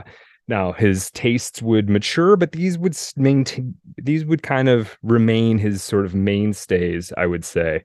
Um, now, at V G I K, he meets uh, Irma Rausch, who we mentioned before. Um, She was also learning under Romm, was one of only two female students studying directing. The rest of them were tended to be studying acting or something else. Uh, she had been a, as I said, she had been, a, she was a fan of Tarkovsky's father's poetry. And I feel like this is a good time to, to give you a little bit of Tarkovsky, uh, Arseny Tarkovsky's poetry. This being Irma Rausch's, possibly her favorite poem of Andrei Tarkovsky's father. Now, again, this is translated from the Russian, and poems, I would say, and prose, but poems particularly always lose something in translation. So um, I'm just going to read this as the translation, and, you know, you can make of it what you, what you will. Again, this is by Arseny Tarkovsky. There were drops of rain flying from the light into the shadows. By chance, we met the first time on a rainy day. Only rainbows in the mist around the pale street light told you in advance of how close my love was, about how the summer had passed, that life was uneasy and bright, and you hadn't lived but a short time, such a short time you had lived upon the earth. Like tears, the raindrops glistened on your face. I still don't know what kind of madness we are living through. I like that turn at the end. I still don't know what kind of madness we are living through after this kind of beautiful, sort of darkly tinged poem. But, um, so, okay. Meets meets uh, Irma Rausch. Um, she's drawn to Andrei's intense personality, right? You're that intense. Not all the ladies are going to love you, but there's going to be a few that are that are drawn to it for whatever reason, right? Uh, they thank Christ, right? Uh, they would marry uh, in nineteen fifty-seven, so they marry when Andrei is twenty-five. They have their first son, Arseny, in nineteen sixty-two. Uh, Irma would go on to feature in Tarkovsky's first two uh, films, not Steamroller and the Violin. Call that a student film. Andrei didn't consider it really part of his oeuvre. Uh, uh, Their relationship, however, would end bitterly. We will get to that. Now, they were probably a mismatch, Irma Rausch and Andrei Tarkovsky. She was a country girl, and he was kind of, he had become something of a city intellectual by the time he's in his mid-twenties. Um, Irma was talented in her own right, though, uh, and she was really good for him. She seemed just sort of open-hearted and kind and smart and thoughtful. Um So she was good for him, even if he wasn't really good for her. I mean, descriptions of him at this time and throughout his life, he's arrogant, he's severe, he's gloomy, he's convinced that he's right about everything. Um, and it, it, he's that's the that's the personality you're dealing with. Um, yeah, and it might be this might be a good time to notice. I, the only person who says this anywhere that I can find is the biographer Lyudmila Boyadzeva, who says that she thinks Tarkovsky would be diagnosed with autism. I okay. maybe we can just maybe we can as we go along, if we observe something that fits. I, I'm not in the position mm. to diagnose him for sure, and she's the only person that says this. So, but I thought that was worth noting. That, huh? That's a take. Um, could be. Mm. um, so okay, we're getting into his first feature film. He makes seven of them. How you doing over there, Kevin?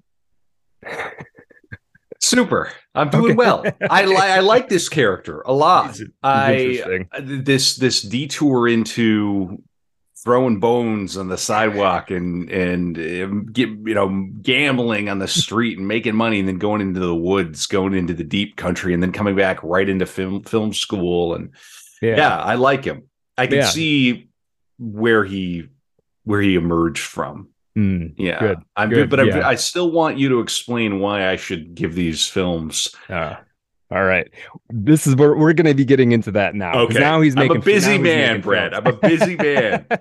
Yeah, I hear you. Um, yeah. We're going to get into Ivan, the Ivan's childhood, his first feature film. Now, I want to give right. you just a quote. I'm going to sprinkle quotes. Sometimes they're not going to totally fit, but um, here's one uh, from, from Tarkovsky. Quote, "If you look for a meaning, you will miss everything that happens. There's no way a work of art can be analyzed without destroying it." So that's one thing to keep in mind when you're watching these films. Am I overanalyzing this, right? As you're watching, am I trying to make this mean something and I'm missing the whole thing by doing that? So that's kind of one thing to keep in mind. Um, uh, okay, so I want to give you a, a description of him around the time of Ivan's childhood, the first film that comes out. And then we're going to talk about the story of Ivan's childhood a little bit. Um, I, it's probably not the film I'm going to spend a whole lot of time on because there's seven, and you know I'm not going to give equal time to all of them, just out of my own taste, I guess. Uh, here's a little description uh, from nineteen sixty-two. This is a it, from the Interviews book. Quote, "He is a nervous man in his thirties who looks much younger. His shirt is open, a scarf under the collar around his neck, according to the Russian style. The hair above his twitching forehead is short. He has strong, broad cheekbones and thin lips, which he often presses together above a prominent chin. During the press conferences, he gestures wildly, ignoring the microphone in his hands, which makes the volume of his voice rise and fall.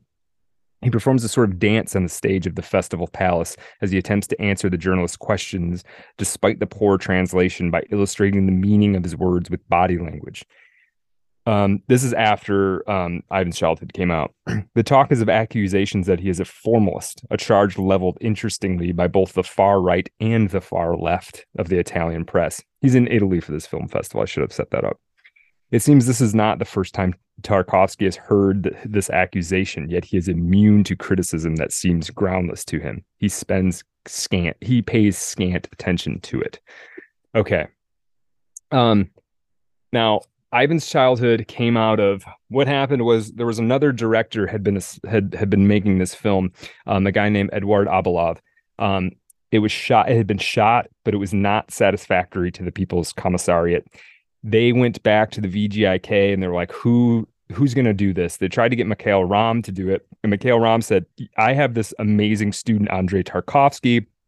He made this student film, did really well. He could use a shot. Let's give him, let's give him Ivan's childhood and see if he does." So again, great mentor, right? Like sees that opportunity and is like, you know what? I'm going to hook you up, buddy. Like I'm going to give you a shot at this. Now, of course you could screw it up and maybe you don't have a career after this, but you can't say nobody did nothing for you.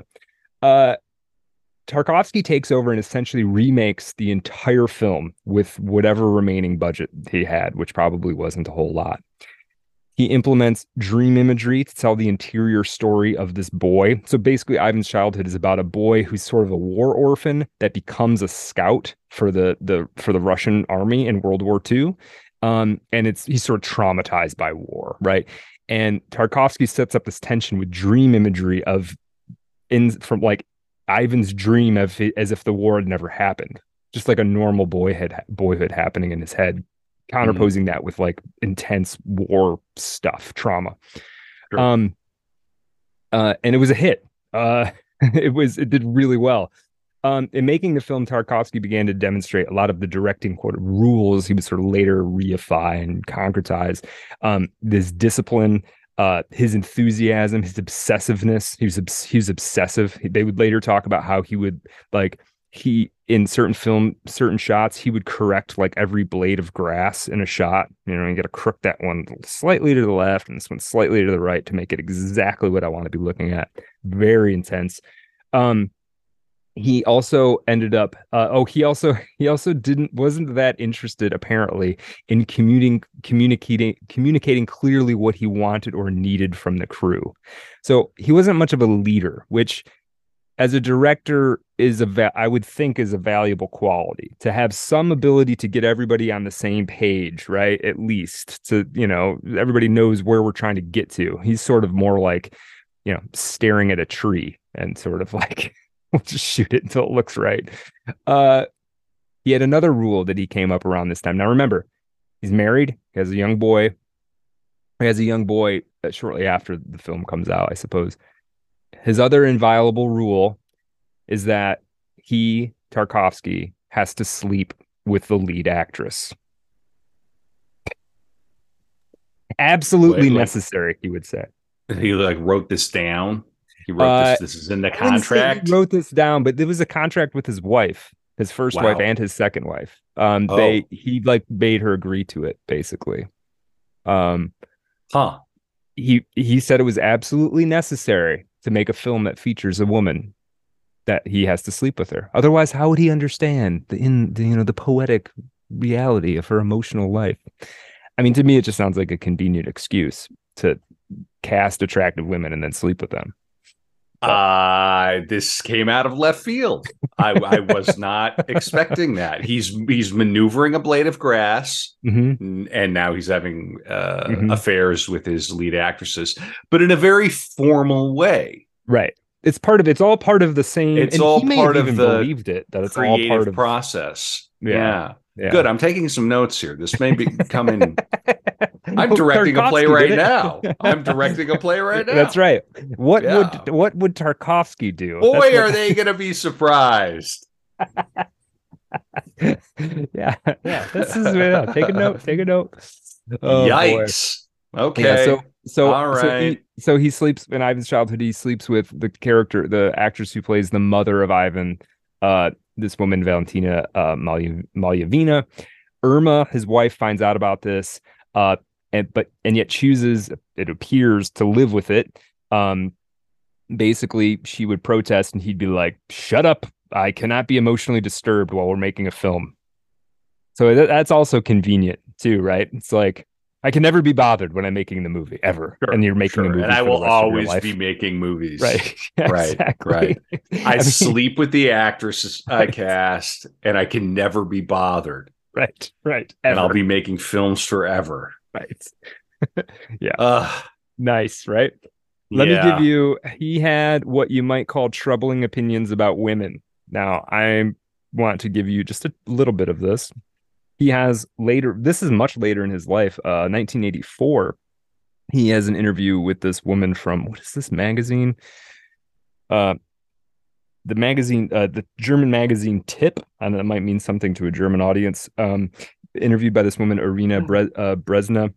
Um, just the tip, Brad. Just the tip. Just the it's tip. just the tip. It's Nobody it's reads the tip. It's the just t- the nobody, tip. They just read the tip. Yeah. That's right. That's right. um, art of dark pod dot com patreon dot com slash art of dark pod. We're going to have some ooky spooky stuff on the After Dark. We it's going to be fun. We are. Yeah, we it's are. It's going to be really good. Yeah. Um, let's see. I mean, it's, it's hard to even pick because I don't want to read too much of this, but I also don't want to like summarize it. Like, I don't want to put it in my words. I want to put it in his words. Um, okay. Um, basically, all right. I'll, I'll I'll summarize part of it and I'll read part of it. Basically, he says that um, a woman's role, a woman's role is to basically become to like give herself to the the man in the relationship. That's what her, she's supposed to do. That's how it's supposed to work, according to Andrei Tarkovsky. Now, um. Let's see. She says, uh, okay, here's here's her point. I'll, I'll catch you in the middle of the conversation. She says, uh, uh, he says uh, something about, um, I don't know a single woman who insists on her own world and so proves her greatness. Name just one. That's what he says. Then the, the interviewer says back, I am speechless. So the woman only has the right to exist in her love for the man.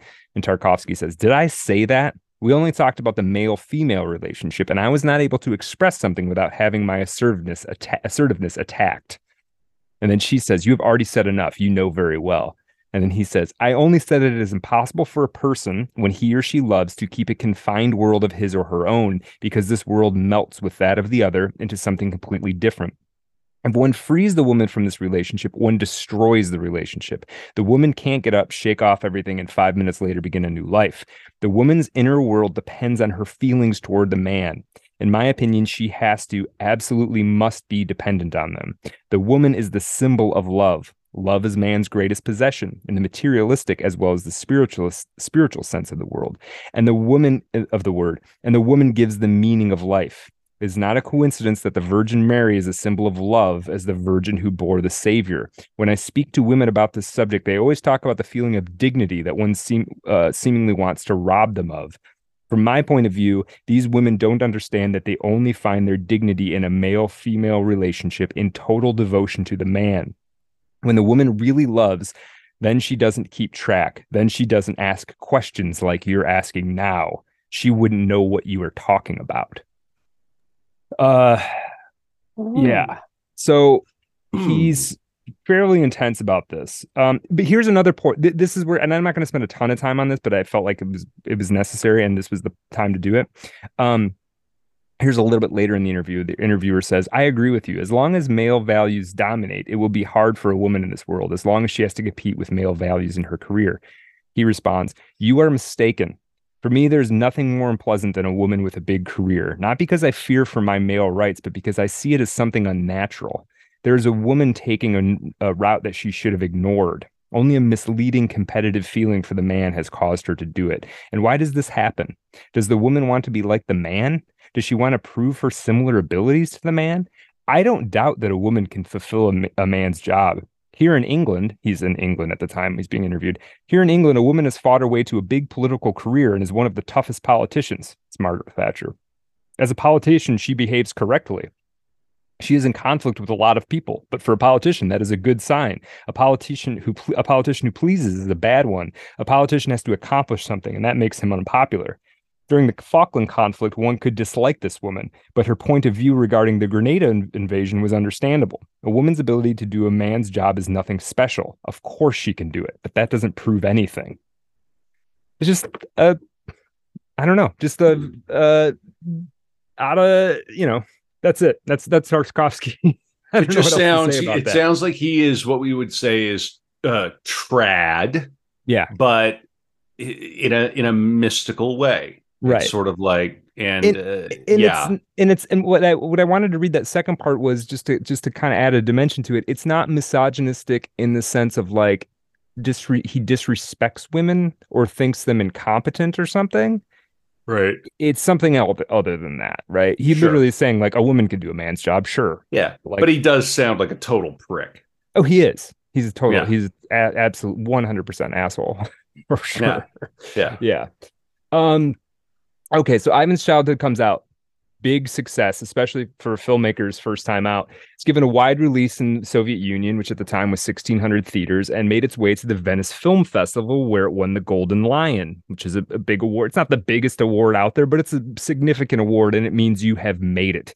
Um, it was well-loved and appreciated both inside and outside of the so- Soviet Union, but there were some suspicions from communist voices in particular. In an article criticizing the film written by Al- uh, Alberto Moravia, people might know him as the author of a really great novel, honestly, called Contempt. Uh, he wrote in the newspaper, The Communist Party of Italy, uh, that um, that he criticized the film's pace, its attempts to poeticize, and uh, for it being petty bourgeois in some way. Now, Jean-Paul Sartre wrote in a letter to the editor that this opinion should be revised and that Ivan's Childhood was one of the most beautiful films he'd seen in years, was a potent and startlingly deep discourse on war, and was not petit, uh, petty bourgeois in the least.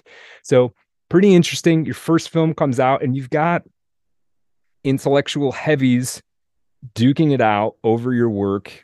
I mean, they're in communist newspapers, so take that for what, what it's worth. But it's interesting that this is stirring up this kind of debate, I think. Um, however, the success of the, vil- the film caused, in and of itself, caused Tarkovsky problems. So here, here's, and, and this is what's tricky about Tarkovsky's relationship to the sort of the Communist Party and the the, the People's Commissariat for Education, uh, Goskino, and all these things. Uh, The fact that it was popular outside of the Soviet Union, just that alone, the fact that outside of the Soviet Union, in the West, people liked it, immediately raised suspicions of the Soviet Union. You're oh, like, no, right? You're like, they're like, they don't, they don't have, they, if they watch it, you know, you're a, you're a board member of the People's Commissariat of Education. You're a party member down the line. You watch, you're like, oh, that's quite a good film. Wait, why do the Americans like it? Oh, that's not good. Uh-oh. There's something here, something the bourgeois so the capitalists like it. This can't be good. Right. Yeah. And so, so they couldn't censor it because there was nothing to censor. Because huh. there was nothing about it that was against, it was patriotic. There was nothing about it. It was, it was, it was against war in general, but that's what they wanted it to be. Right.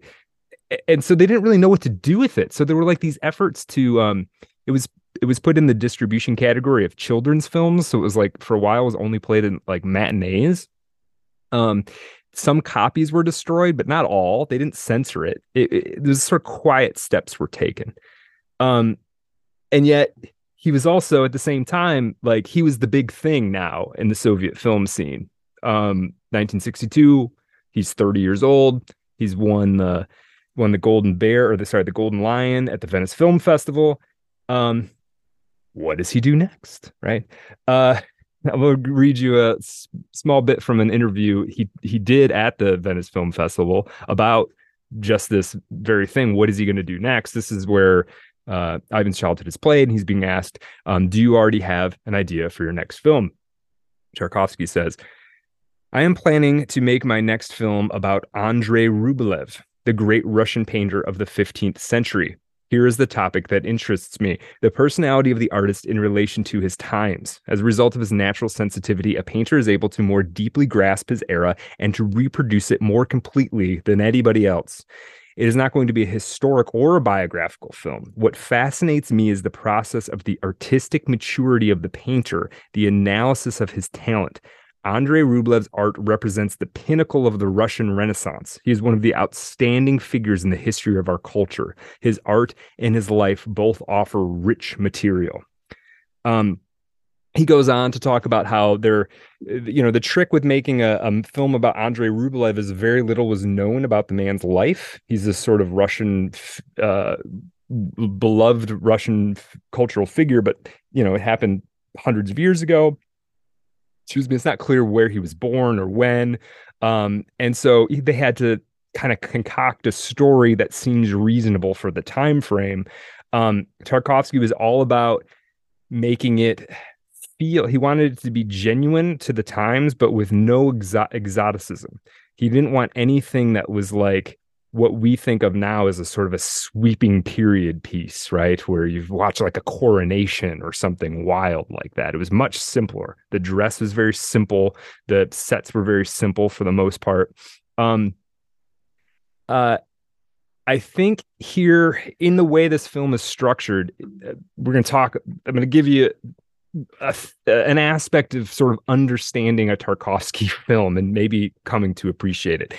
And one thing we need to understand first is Sergei Eisenstein's montage theory. This is this is a, his the big contribution of the previous generation of Soviet filmmakers to overall film theory.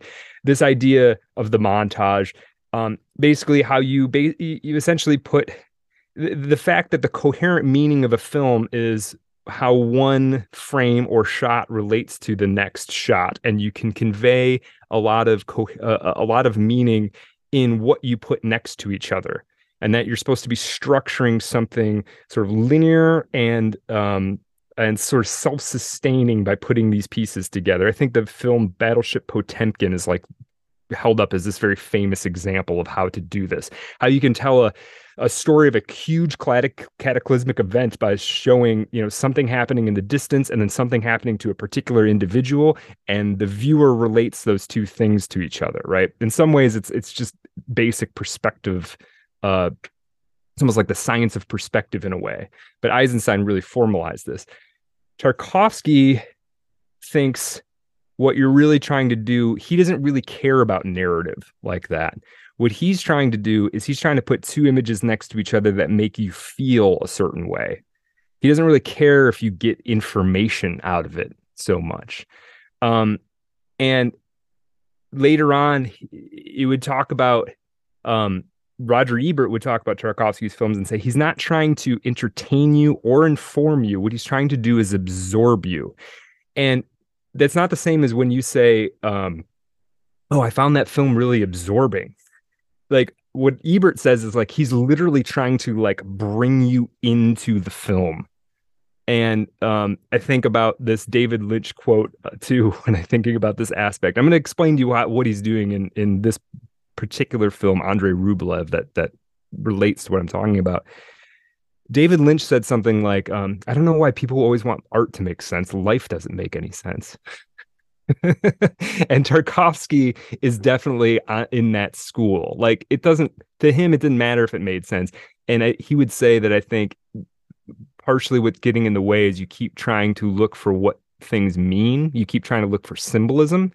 And he was never attempting to put symbolism, according to him, attempting to put symbolism in there. It does emerge sort of naturally on its own. Um, why is this? How does this relate to Andrei Rublev? Well, the scenes in Andrei Rublev, uh, I don't remember, there's seven, there's basically seven of them. They, there's almost no narrative connection between them, except for the fact that Andrei Rublev, the painter, shows up in all but two of them. Um, and they're vastly different parts of his life. It's not like he goes and does this thing and that leads to the next scene. They're They're very much about, like, the evolution of a moral consciousness through these vignettes.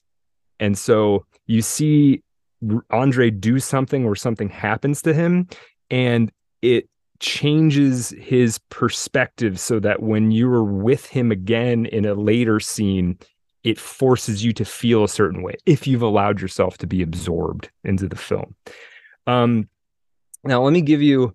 Uh, a little bit about uh, this is this is kind of a nice this is somebody else's words singing praise of Andrei Rublev. This is Alex Ross for the New Yorker in an article that I'm not wild about, but um, has its moments. Okay, quote, some artworks uh, impress us deeply on first encounter. Uh, sorry, some artworks impress us so deeply on first encounter that they become events in our lives. So it was with for me with Andrei Tarkovsky's film Andrei Rublev, which ends with the story of Boriska and the Bell. I first saw it in nineteen eighty-seven, twenty-one years after it was made, and a year after the director's untimely death at the age of fifty-four. I was no older than the actor Nikolai uh, Berliaev, who had been when he played Boriska, and I identified with this unhinged adolescent who conjures a masterpiece from mud. I'm going to talk about this scene a little bit more because it's amazing. Um, I had the sensation that I was seeing the raw matter of history filtered through a great Uh, artistic imagination. The Bell sequence unfolds like a gritty documentary about some heroic Soviet-era project, project like the building of a dam. At the same time, the camera roams with a subjective eye, zeroing in on anguished faces and zooming back out to revel in the romantic sublime. Ingmar Bergman might have had that capaciousness in mind when he wrote in his memoirs, quote, "When film is not a document, it is a dream. That is why Tarkovsky is the greatest of them all." Okay. Now, um, let's see. What else do I want to say about this? Um, okay, a couple of things about this film. If you haven't seen it yet, it, it, I don't want, even know if I want to rank these films. They're all so different from each other in a certain sense. Um, I would say if you're going to watch them and you don't, you're, you're not concerned with watching them in order, this one should go in like your first three. I would say that you watch. Um, it's There's there's this thing that he's doing in um all right, so like my favorite my my two favorite scenes. One scene is fairly early on. Andrei, this monk, goes to um he's out camping on a river, and none the context is never explained to you. It's just he and the other monks are on the river. It gives you the year, so you just know how far how how, how many years have passed since the previous scene. He and his other monks, Uh, I, some of them are icon painters. One of them is his assistant, who we've met earlier. They're kind of camping beside a river, and it's um, it's a pagan festival. Uh, it's Kupala night, the summer solstice, and Andrei gets caught up. Andrei Rublev, the character, right? This this very serious monk gets caught up watching the sexual ex- escapades of some pagans, because for them on Kupala night, everybody sleeps with somebody is the idea. And Andrei is Andrei's a monk. I mean, he's never had anything like that, right? So he's watching it happen, and he gets he gets caught. And they they they basically, the pagans tie him up for the night, and the the implication is that they might kill him. And he's let out by this very sexy pagan, you know, call her a witch, right? Um, he gets let out by her, and um, she he he so he fi- he runs back to his camp, right? And and they're like, "Where have you been?" And he doesn't explain himself. And then the next morning, those same pagans are being persecuted um, by a uh, you know, some group. I, it, it's never again, it's never said to you. It's some religious group. They're being persecuted and they're being chased on the riverbank. And um, Andrei watches this woman who let him go uh, and her like man, her partner, he's killed, and she runs out into the river being pursued by these by these religious the, these Christians. And Andrei Rublev doesn't do anything. So she let him out. This immoral pagan freed him. And then when she needs help, he doesn't do anything. And then that looms over the rest of the film, right? This like, how, how religious are you? How compassionate are you, right? Like, what what is your moral stake in this? You're supposed to be this very serious man of God. And that's the subtext of almost everything else that happens in the film. Um, and that's how this all works. It's like each one, there's some moral quandary, and they stack on each other. But narratively, the the scenes don't actually have that much to do with each other, other than Andrei Rublev's in them.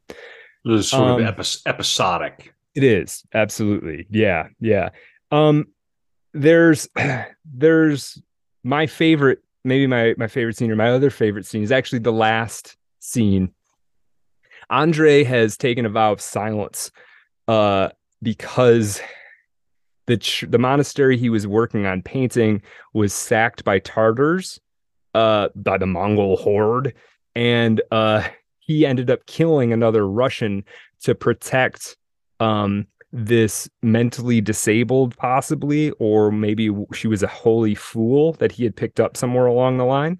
Now, this holy fool character is actually played by Andrei Tarkovsky's wife, Irma Rausch, is in the film, and she plays this sort of like she's never really knows what's going on, kind of.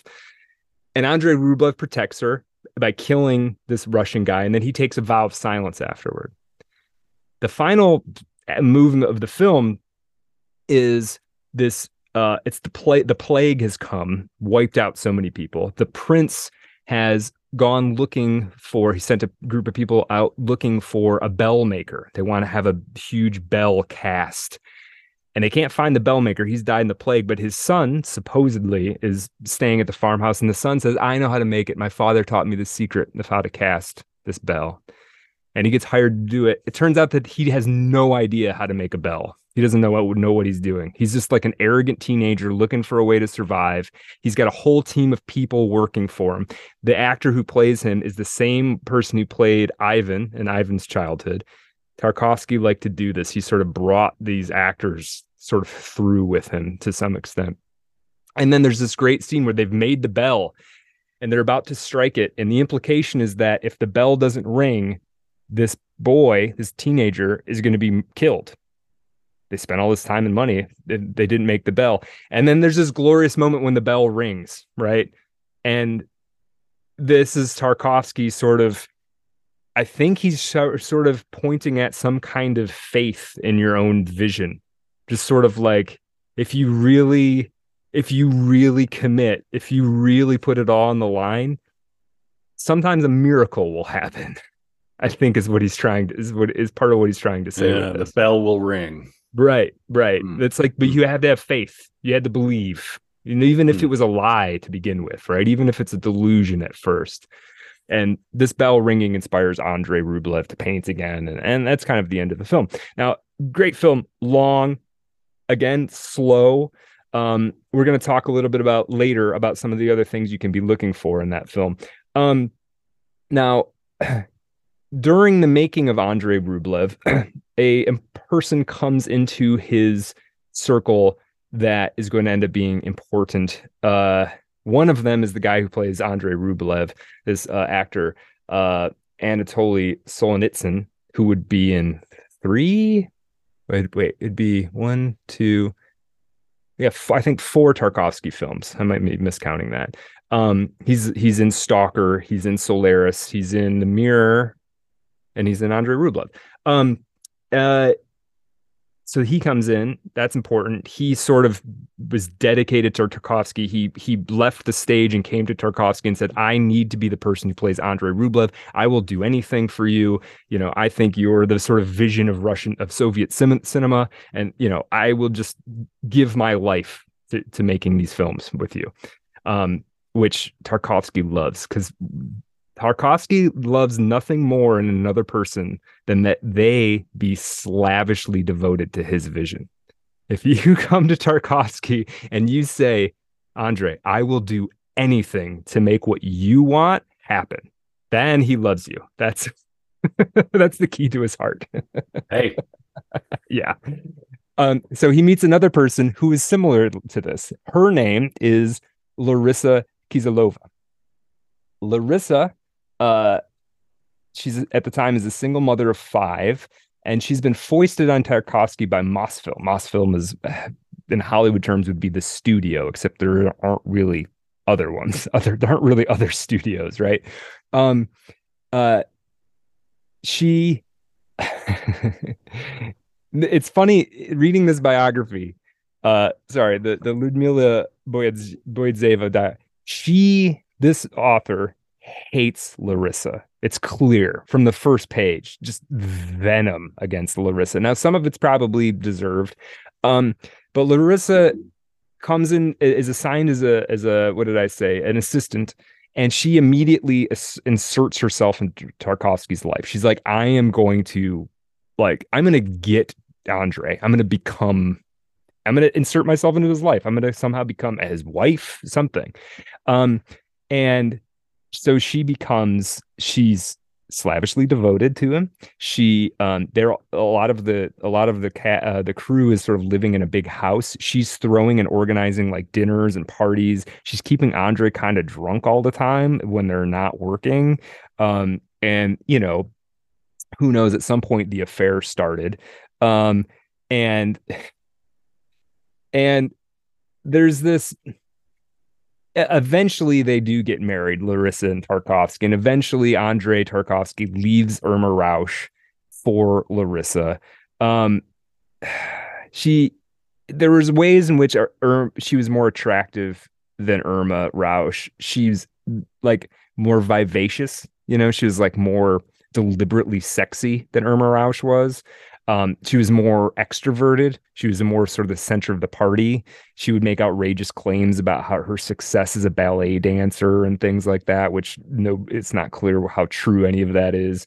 Um, she would, you know, sit herself in Tarkovsky's lap when they were drinking, extremely flirtatious, all of these things. Um, yeah, let me read a little bit from the bio on this. um, she knew what she wanted. She knew she, exactly what she oh, wanted. Yeah. Yeah, she, she got it. For it. Oh yeah. Yeah. Um, let's see. Yeah, here's a little scene. Andrei sat at the table with his wife and literally lost his mind watching this dancing queen, that is Larisa.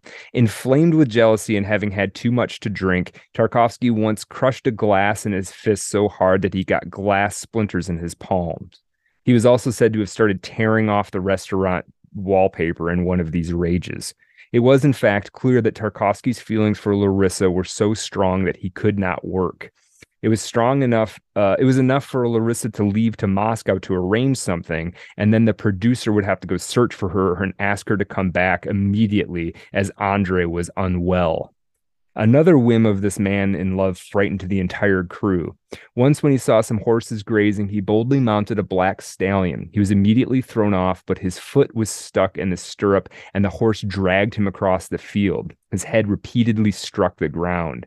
The horse reared up, and Andrei pulled his leg away, but he walked with a limp for a long time afterwards, as the horse's hooves had struck a muscle, and his head did not feel well after hitting the stones.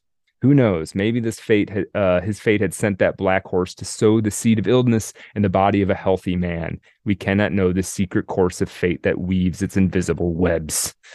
Okay, a little dramatic there, but this is what Andrei Tarkovsky's go- going on while he's making this film about a very serious religious uh, uh, devotional figure who's, you know, going to create a new perspective in icon painting and and and and bring Russia closer to God, right? Um, kind of interesting, interesting contradictions. Now. There were some issues. Once this film was completed, there were some problems. Uh, he, you know, the, as we'd said, they were already suspicious of him based on the success of Ivan's Childhood. Um, but this film had started, had gone over budget. Um, he'd have to come and show parts of the film to the authorities. They would criticize the pacing, the strange structure of the story. This thing I'm talking about is kind of disjointed. It's not about a clean narrative line. Um, Tarkovsky would push back with impertinence. He would refuse to make cuts initially. He would offend, eventually, he would basically refuse. They eventually, the Soviet Union, they would refuse to show the film. Okay, so, uh, you know, if you hear about the Soviet, if you hear just generally about the Soviet Union suppressing a film, you would think that it has something against the Communist Party, something against Stalin, something against Lenin. That would be your assumption. This doesn't have any of that. Again, it's just like, it's too weird. Like they're not like they, it, it, it's, it's not that it's misaligned. It's like, it's not, or it's not that it's like counter aligned. It's just off and it doesn't make sense to them. Now there is a part where um, there is an aspect of it. Um, it's, it's violent. Uh, especially when the, the Mongol horde takes over the, the the the raids the town of Vladimir and the monastery there. There's some nudity, which is quite mild. Um, there's a discussion about the Russian people being bred, basically, to be held down and s- to struggle. Basically, like, we're a doomed people. We will always be under some yoke or another. Um, uh, That didn't that didn't sit well with the Soviet authorities. Um, and the other thing is, at the same time this film is trying to come out, there's a film adaptation of War and Peace that comes out. Um, this is a multi-hour film. Uh, it's the pride of the motherland. It's a high budget. It's good. I, I've seen. I haven't seen the whole thing. I've seen parts of it. It's it's compelling to look at. Um, uh, Very, it's well, very well respected in the international, both the critical community and, but at the time, even the sort of popcorn eating moviegoer community.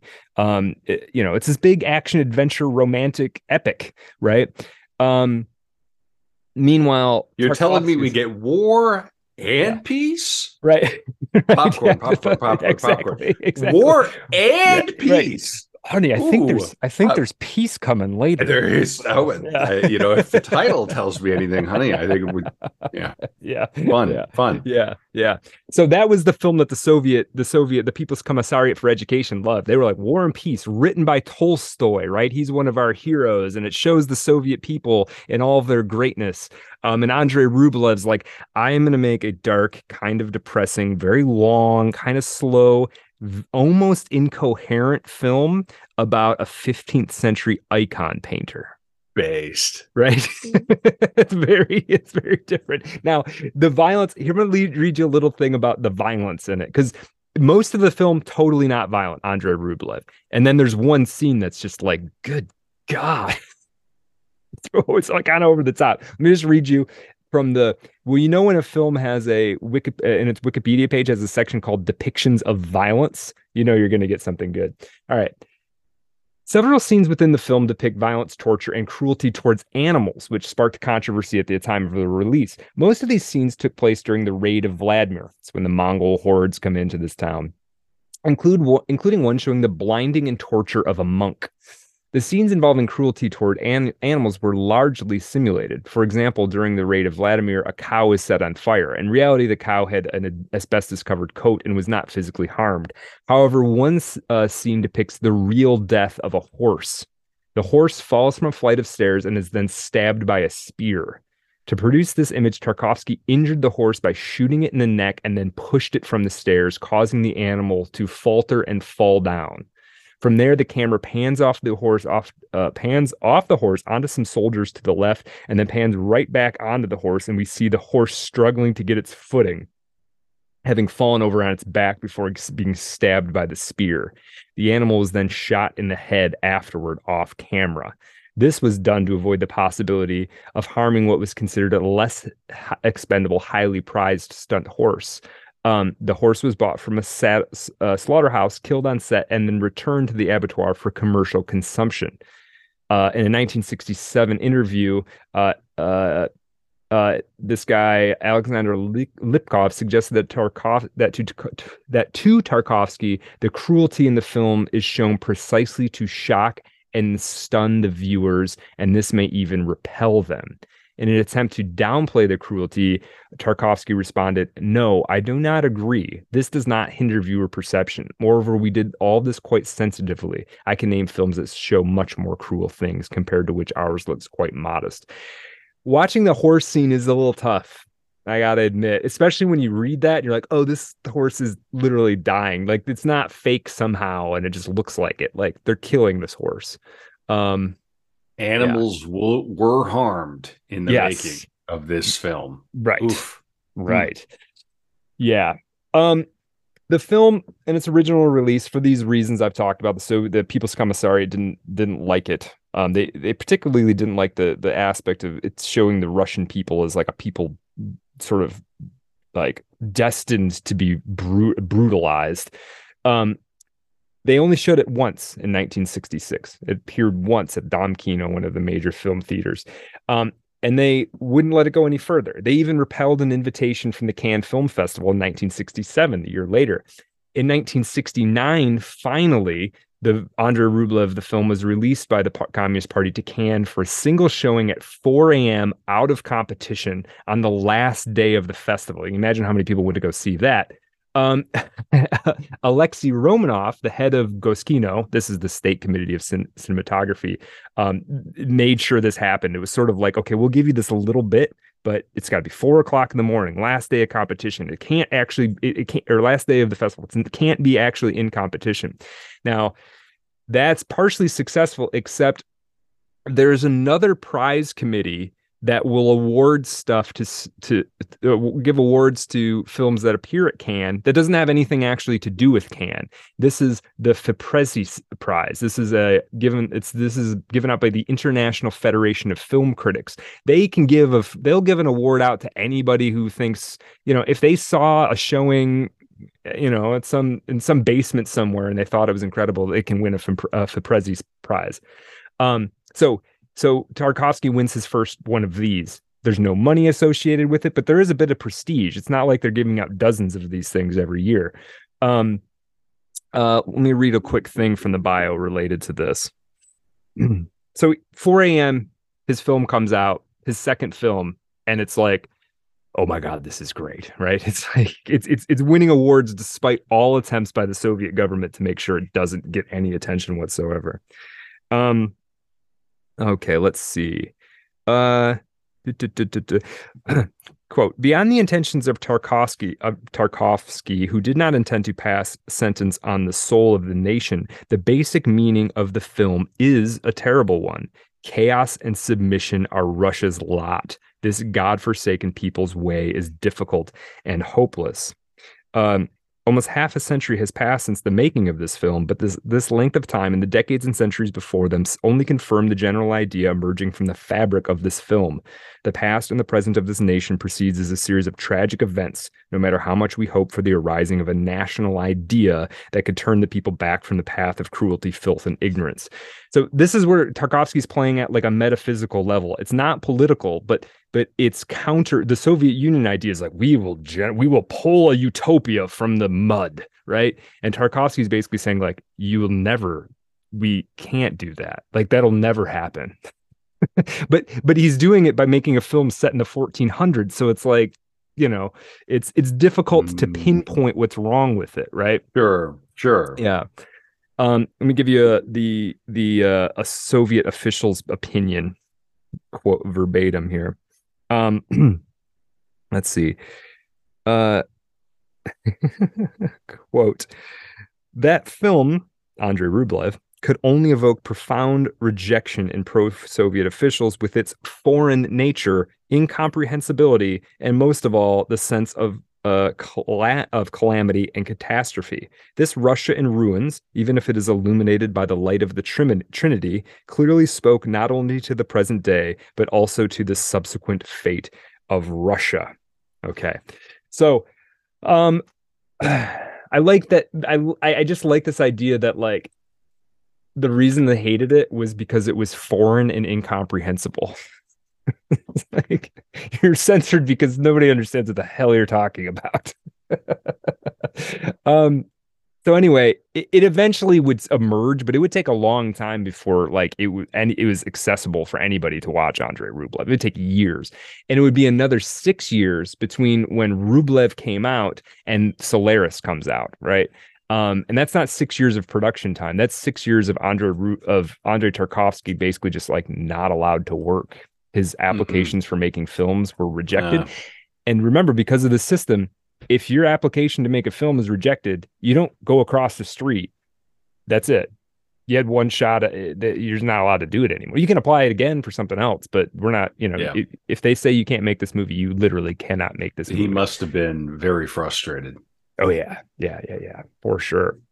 Now, in the meantime, he has left Irma Rausch and he's gotten married to Larisa.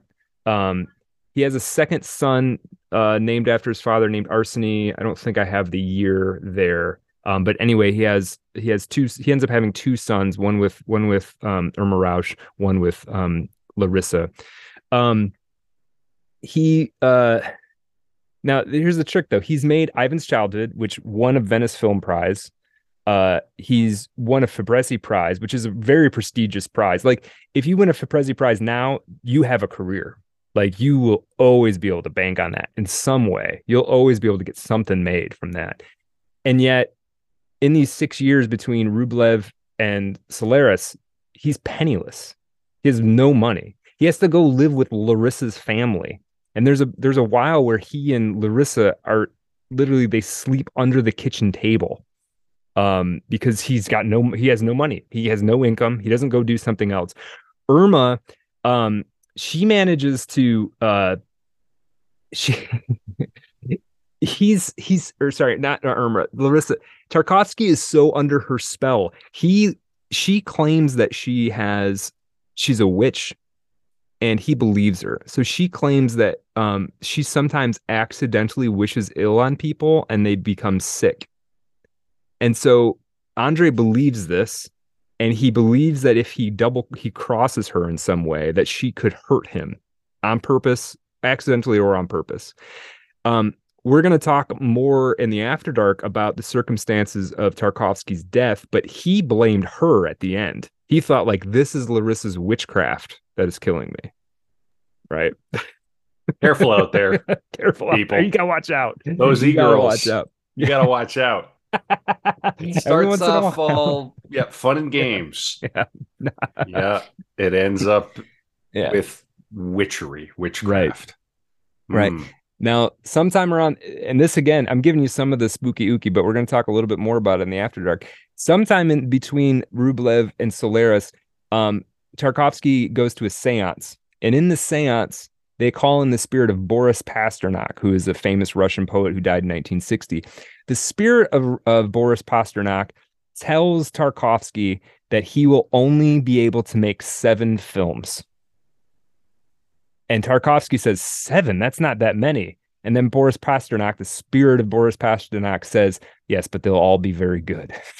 ah, ah. Seven films is plenty, by the way. It's a, seven it's a feature lot. films. Yeah, if you it make too shabby. seven great movies, or even good to great movies, yeah. you're that's enough. Yeah. And, and, and here's my opinion: they're not all equally good, but any one of these films made by somebody else, you, that's a career you can hang a hat on, no question, like no doubt about it. So, um, but I just love it. And this is the thing: how many how many films did he make?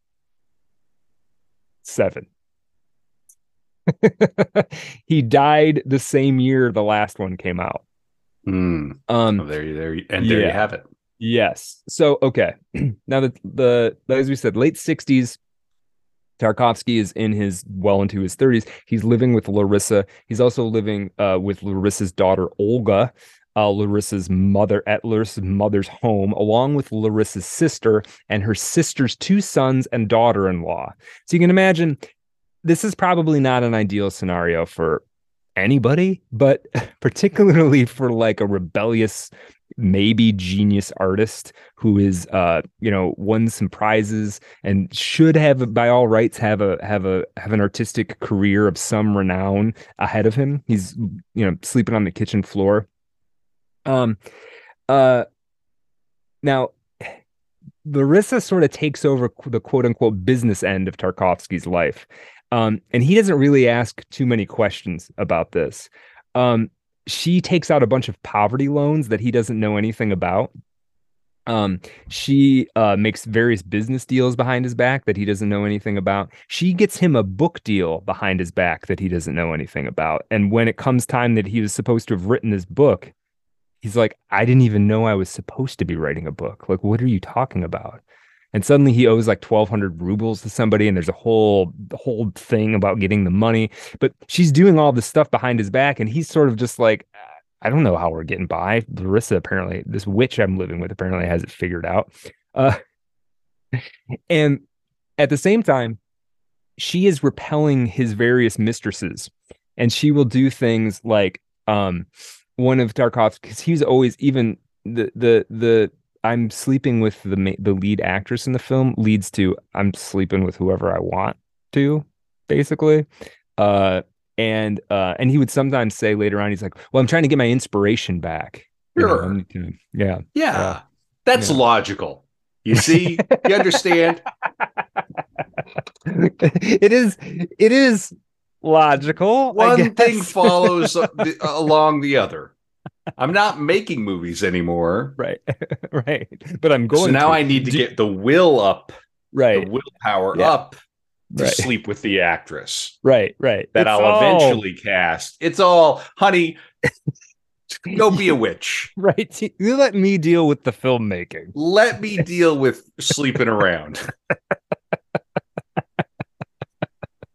Oh my God! I got this. Yeah, I was, I was right. made for this. I know what I'm doing. Have Have you won a prize at the Venice Film Festival?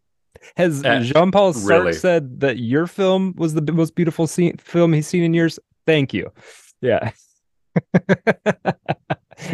She had this.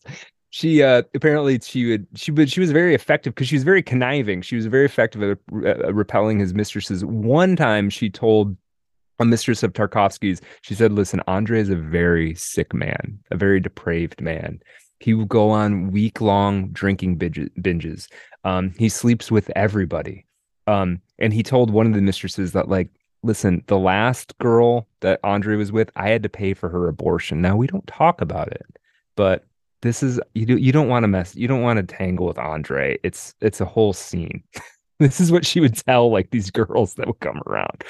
Um, So yeah, intense. Now Tarkovsky was a little bit of a drinker, but I I don't get the sense that like he wasn't a, it wasn't. A, a, a, did he drink too much? Or uh, probably, but I, I don't think he was like dependent on it in any way. It didn't seem to be. Um, and he took his filmmaking very serious. So to what extent he was drinking, it was very much partitioned off from the filmmaking process. He wasn't like a. Um, you hear stories about like Sam Peckinpah. I don't know if you know much about Sam Peckinpah. Sam Peckinpah was wasted all the time, like making films, just knocking them back. But that's you know, they're very impressive. Some of them are very good movies. So yeah, yeah. So it is impre- it is kind of impressive. Um, okay. So at some point, though, in these six years, he realizes he's going to have to make some kind of commercial concession. If he's ever going to have a career, he's got to make some kind of like, all right, I'm not going to make an incomprehensible fifteenth century epic about a Russian painter, which I'm, I'll make a science fiction movie. How's that? So he decides he's going to adapt Solaris by Stanislaw Lem. Science fiction um, at this time was a big international market. two thousand one, Kubrick, Kubrick's two thousand one, um, is sort of part of this whole scene. Uh, it's, it's um, let's see. So Stanislaw Lem's Solaris had been very, the novel had been very popular in the Soviet Union. And Lem was one of the country's leading literary light. So it's like, so Tarkovsky's like, all right, I'm gonna I'm gonna make some commercial compromises. I'm gonna make this book that everybody likes, that's in a genre that it plays well on the international scene right now. There's a lot of attention based on two thousand one: Space Odyssey. This will be the move that I'll make. Um, I think he he looked back on Solaris as his weakest film, I think, because he made that kind of compromise and he kind of hated himself for it. But the film holds up. I mean, I think it's quite good. It has moments of of where you're sort of like, what is he doing now? But in general, it's it's quite good. Um, and here's where I want to get to. Okay, so for people who have not seen Solaris, here's the premise of the film. I'm not talking about the book. I haven't read the book. Apparently the book is a lot more complicated. But the premise of the film is that there's this space station out at this planet. The planet is called Solaris. And it's kind of ambiguous what has happened out there. Um, what they know is the communication has broken down between the space station and planet Earth. And there are some crazy stories that have come out from a few people that have visited the space station about what goes on on Solaris. There's a guy who claims that basically he was flying over the planet Solaris and he saw a giant baby on the planet. And everybody sort of disbelieves him. And he years later, he's like, no, this is really what I saw, right? So they're gonna what they're gonna do is they're gonna send this psychologist out, Chris Kelvin. He's sort of the main character of the film. And he's supposed to assess what's going on at the space station. And the assumption is that, you know, he he's supposed to, it's almost like a formality. He's going to go out and he's going to check off like, yeah, we need to shut this thing down. He goes out there and there are only two people left at the space station. Everybody else has ambiguously sort of disappeared or died or killed themselves. And, and obviously like this place has got to get shut down. It's, it's, it's literally these two crazy scientists, but Chris Kelvin very soon realizes that something, what's happening out there is something about the atmosphere of Solaris, the planet. They call it a sort of the atmosphere to be some kind of living energetic organism. And what it does is it, it takes somebody that is in your memory and it makes like a neutrino based copy of them. So when he wakes up in the morning, when Chris Kelvin wakes up in the morning, his wife, who committed suicide ten years before, is in the room with him. He immediately freaks out. He tries to put her in a little escape pod and he shoots her off into space. Yeah, that's wild. As you do. As you do, right? Yeah. And she comes back. Next morning, she's back. Sure. And she yeah. then... I should um, call her. I should call her.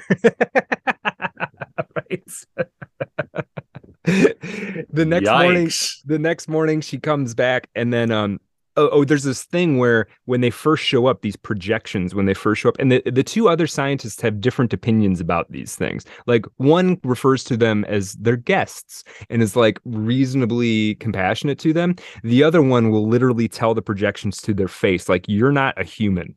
I don't care what happens to you. Like you're just a, you're just like a neutrino based, you're almost a hallucination. And there, there's like, I can't get rid of you. And, and, and the one scientist is literally working on a machine to get rid of them. Um, anyway, part of the thing too is part of the, part of the deal is when the projection first shows up, to remain coherent, it has to stay very close to the person. So Chris Kelvin's projected wife has to stay very close to him or she'll like degrade somehow. And when he leaves the room at one point, she like breaks through this door and she gets cut up so badly that she dies. But then she comes right back.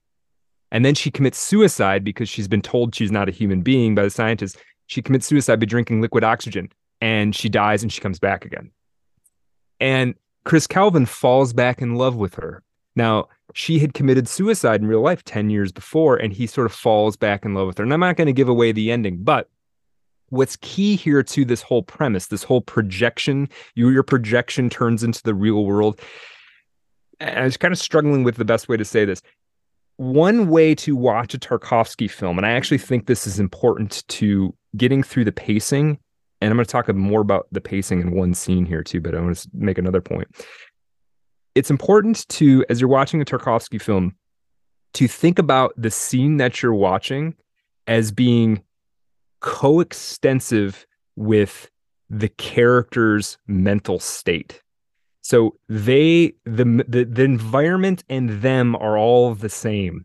So what's ever happening in the environment is what is going on in their head, if that makes sense. And I think what, if you, if you, if you see, if you think about that, like literally everything I'm seeing is, this is, this is Tarkovsky's attempt to materialize the emotional reality of his character. So when you see rain, rain doesn't symbolize anything. It's the vibe that the character is feeling, right? If you see a rusty looking wall, it doesn't symbolize anything. That's the vibe. The vibe is the best word I have of it, right? So it, it's, it's, and, and the, the story of Solaris is this: you're projecting a person and that person shows up, right? The mind actually makes the world. That is very important watching, I think, any Tarkovsky scene.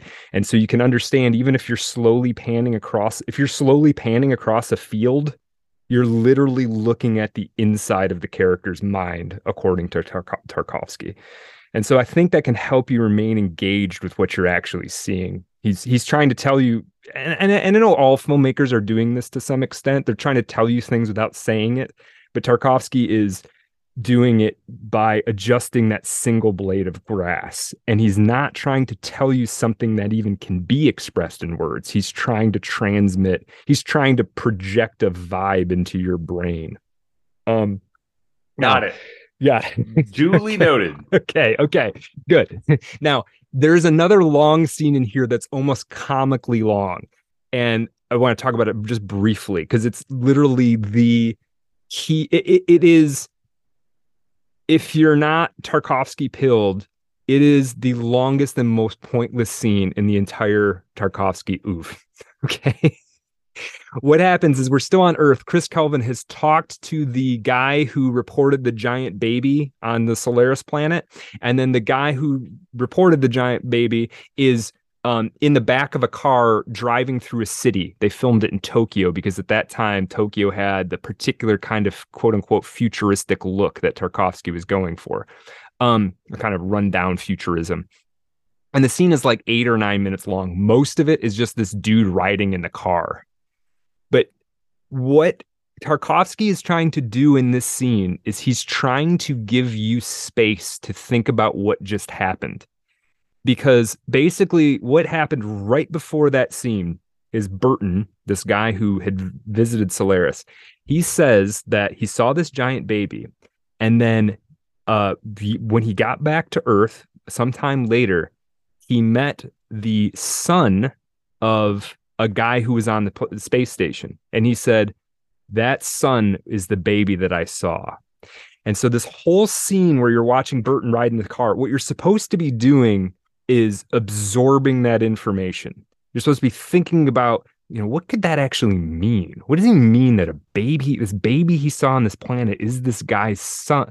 And eventually you do learn what it means. But the first time you're watching it, what is, what is he talking about? Right? Like, and you're literally, Tarkovsky's literally giving you space to think, which is completely counter to what American films in twenty twenty-three are supposed to be. You're never given space to think about anything now. It's go, you're just, it's smash cuts, right? It's hit him with one thing, hit him with the next thing, you know, hit him with the thing after that. Um, feed their, you know, feed their penchant for violence, feed their penchant for sex, like just keep it all going. Tarkovsky's trying to give you space to literally zone out. And if you're watching the long driving through Tokyo scene, you don't have to be thinking about, what does that building mean? Oh, what does it mean that he got off on that exit? It, it's not like that. You're sitting in a vibe. That's really, that's really the thing that you're going for. And I know I'm using just like an online term, but that's really the it. thing. Yeah. I okay. get it. Yeah. I'm hammering it's, it. I'm it's hammering not it. going to be for everybody, though. No, no, no. Sure. That's true. Yeah. That's absolutely mm-hmm. true. I, I think a lot of people are going to sit back from it. But, you know, on a rewatch, it's kind of interesting because I do think literally during the driving scene, you can go take, you can go to the bathroom. That's all right. I think, in my opinion, Tarkovsky might hate that. But like you can you can afford to miss a, you know, a minute here or a minute there. As long as you're understanding the general pattern of what's happening, I think you're good. Now, Um, okay. Uh, in, oh, I got one thing about this. Uh, Well, no, no, we'll we'll come back to that. Now, here's another thing. Remember, Tarkovsky sleeps with all of the actresses, all of the lead actresses, right? He sleeps with the woman who plays Chris Kelvin's wife, Natalia Bondarchuk. Now, who is Natalia Bondarchuk? That's a very good question. Natalia Bondarchuk is the daughter of the man who made the War and Peace film, the big film that competed with his Andrei Rublev. Andrei, uh, Bondarchuk is the commercially successful, government-approved version of, of Andrei Tarkovsky. Tarkovsky boinks his wife. Tarkovsky's thirty-nine years old. Natalia Bondarchuk is twenty-one years old. We got a little bit of an age gap. This course thing. Boinks his daughter. His daughter. His yeah. Daughter. What did I say? Yeah. Wife. Oh, yeah. Sorry. Yes. His daughter. His daughter. Okay. Now, this is going to be, this is relevant. The fact that this happens, this will come up again later. Now, here's a thing. Natalia was in love with him.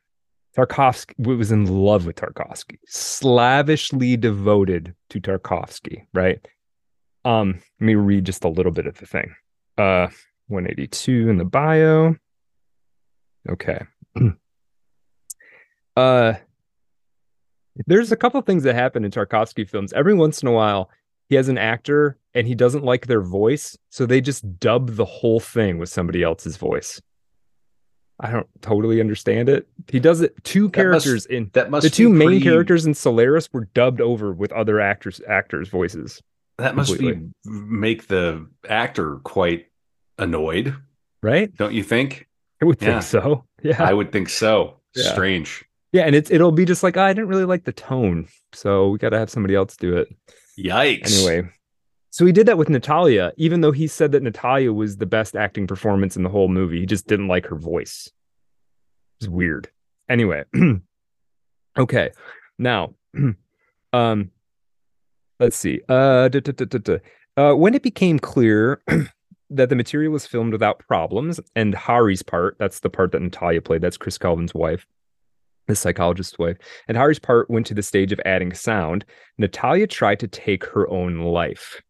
As she later recounted, with bitterness and shame, I remember how I once tried to end my life. My temples were pounding with the thought that I didn't need a life without Tarkovsky, but what could I do? I was married and he wasn't free. My head was in a fog. My thoughts were confused. I went into the bathroom. Hardly aware of what I was doing, I grabbed a razor and slashed my veins with it. The suicide attempt was unsuccessful. Natasha returned to life, and her family, probably including her father, right, managed to cover up this unhappy episode. Tarkovsky told Larisa that everything would be the same as before, and Natalia receded from the scene. Literally, the movie... Natalia's character is about, she kills herself out of like a love, uh, not being, her, her marriage ending, going poorly with the main character. It kills herself, the character kills herself in the film and in the past version of the, and then Natalia tries to do it in real life because she can't be with Tarkovsky. And he's just sort of like, you know, and here's, here's a question I have for you. Okay. Thinking about your a film career. If imagine you were a Hollywood director, you'd had some success, but you were trying, you're still trying to kind of, you're still trying to get a foothold in the world.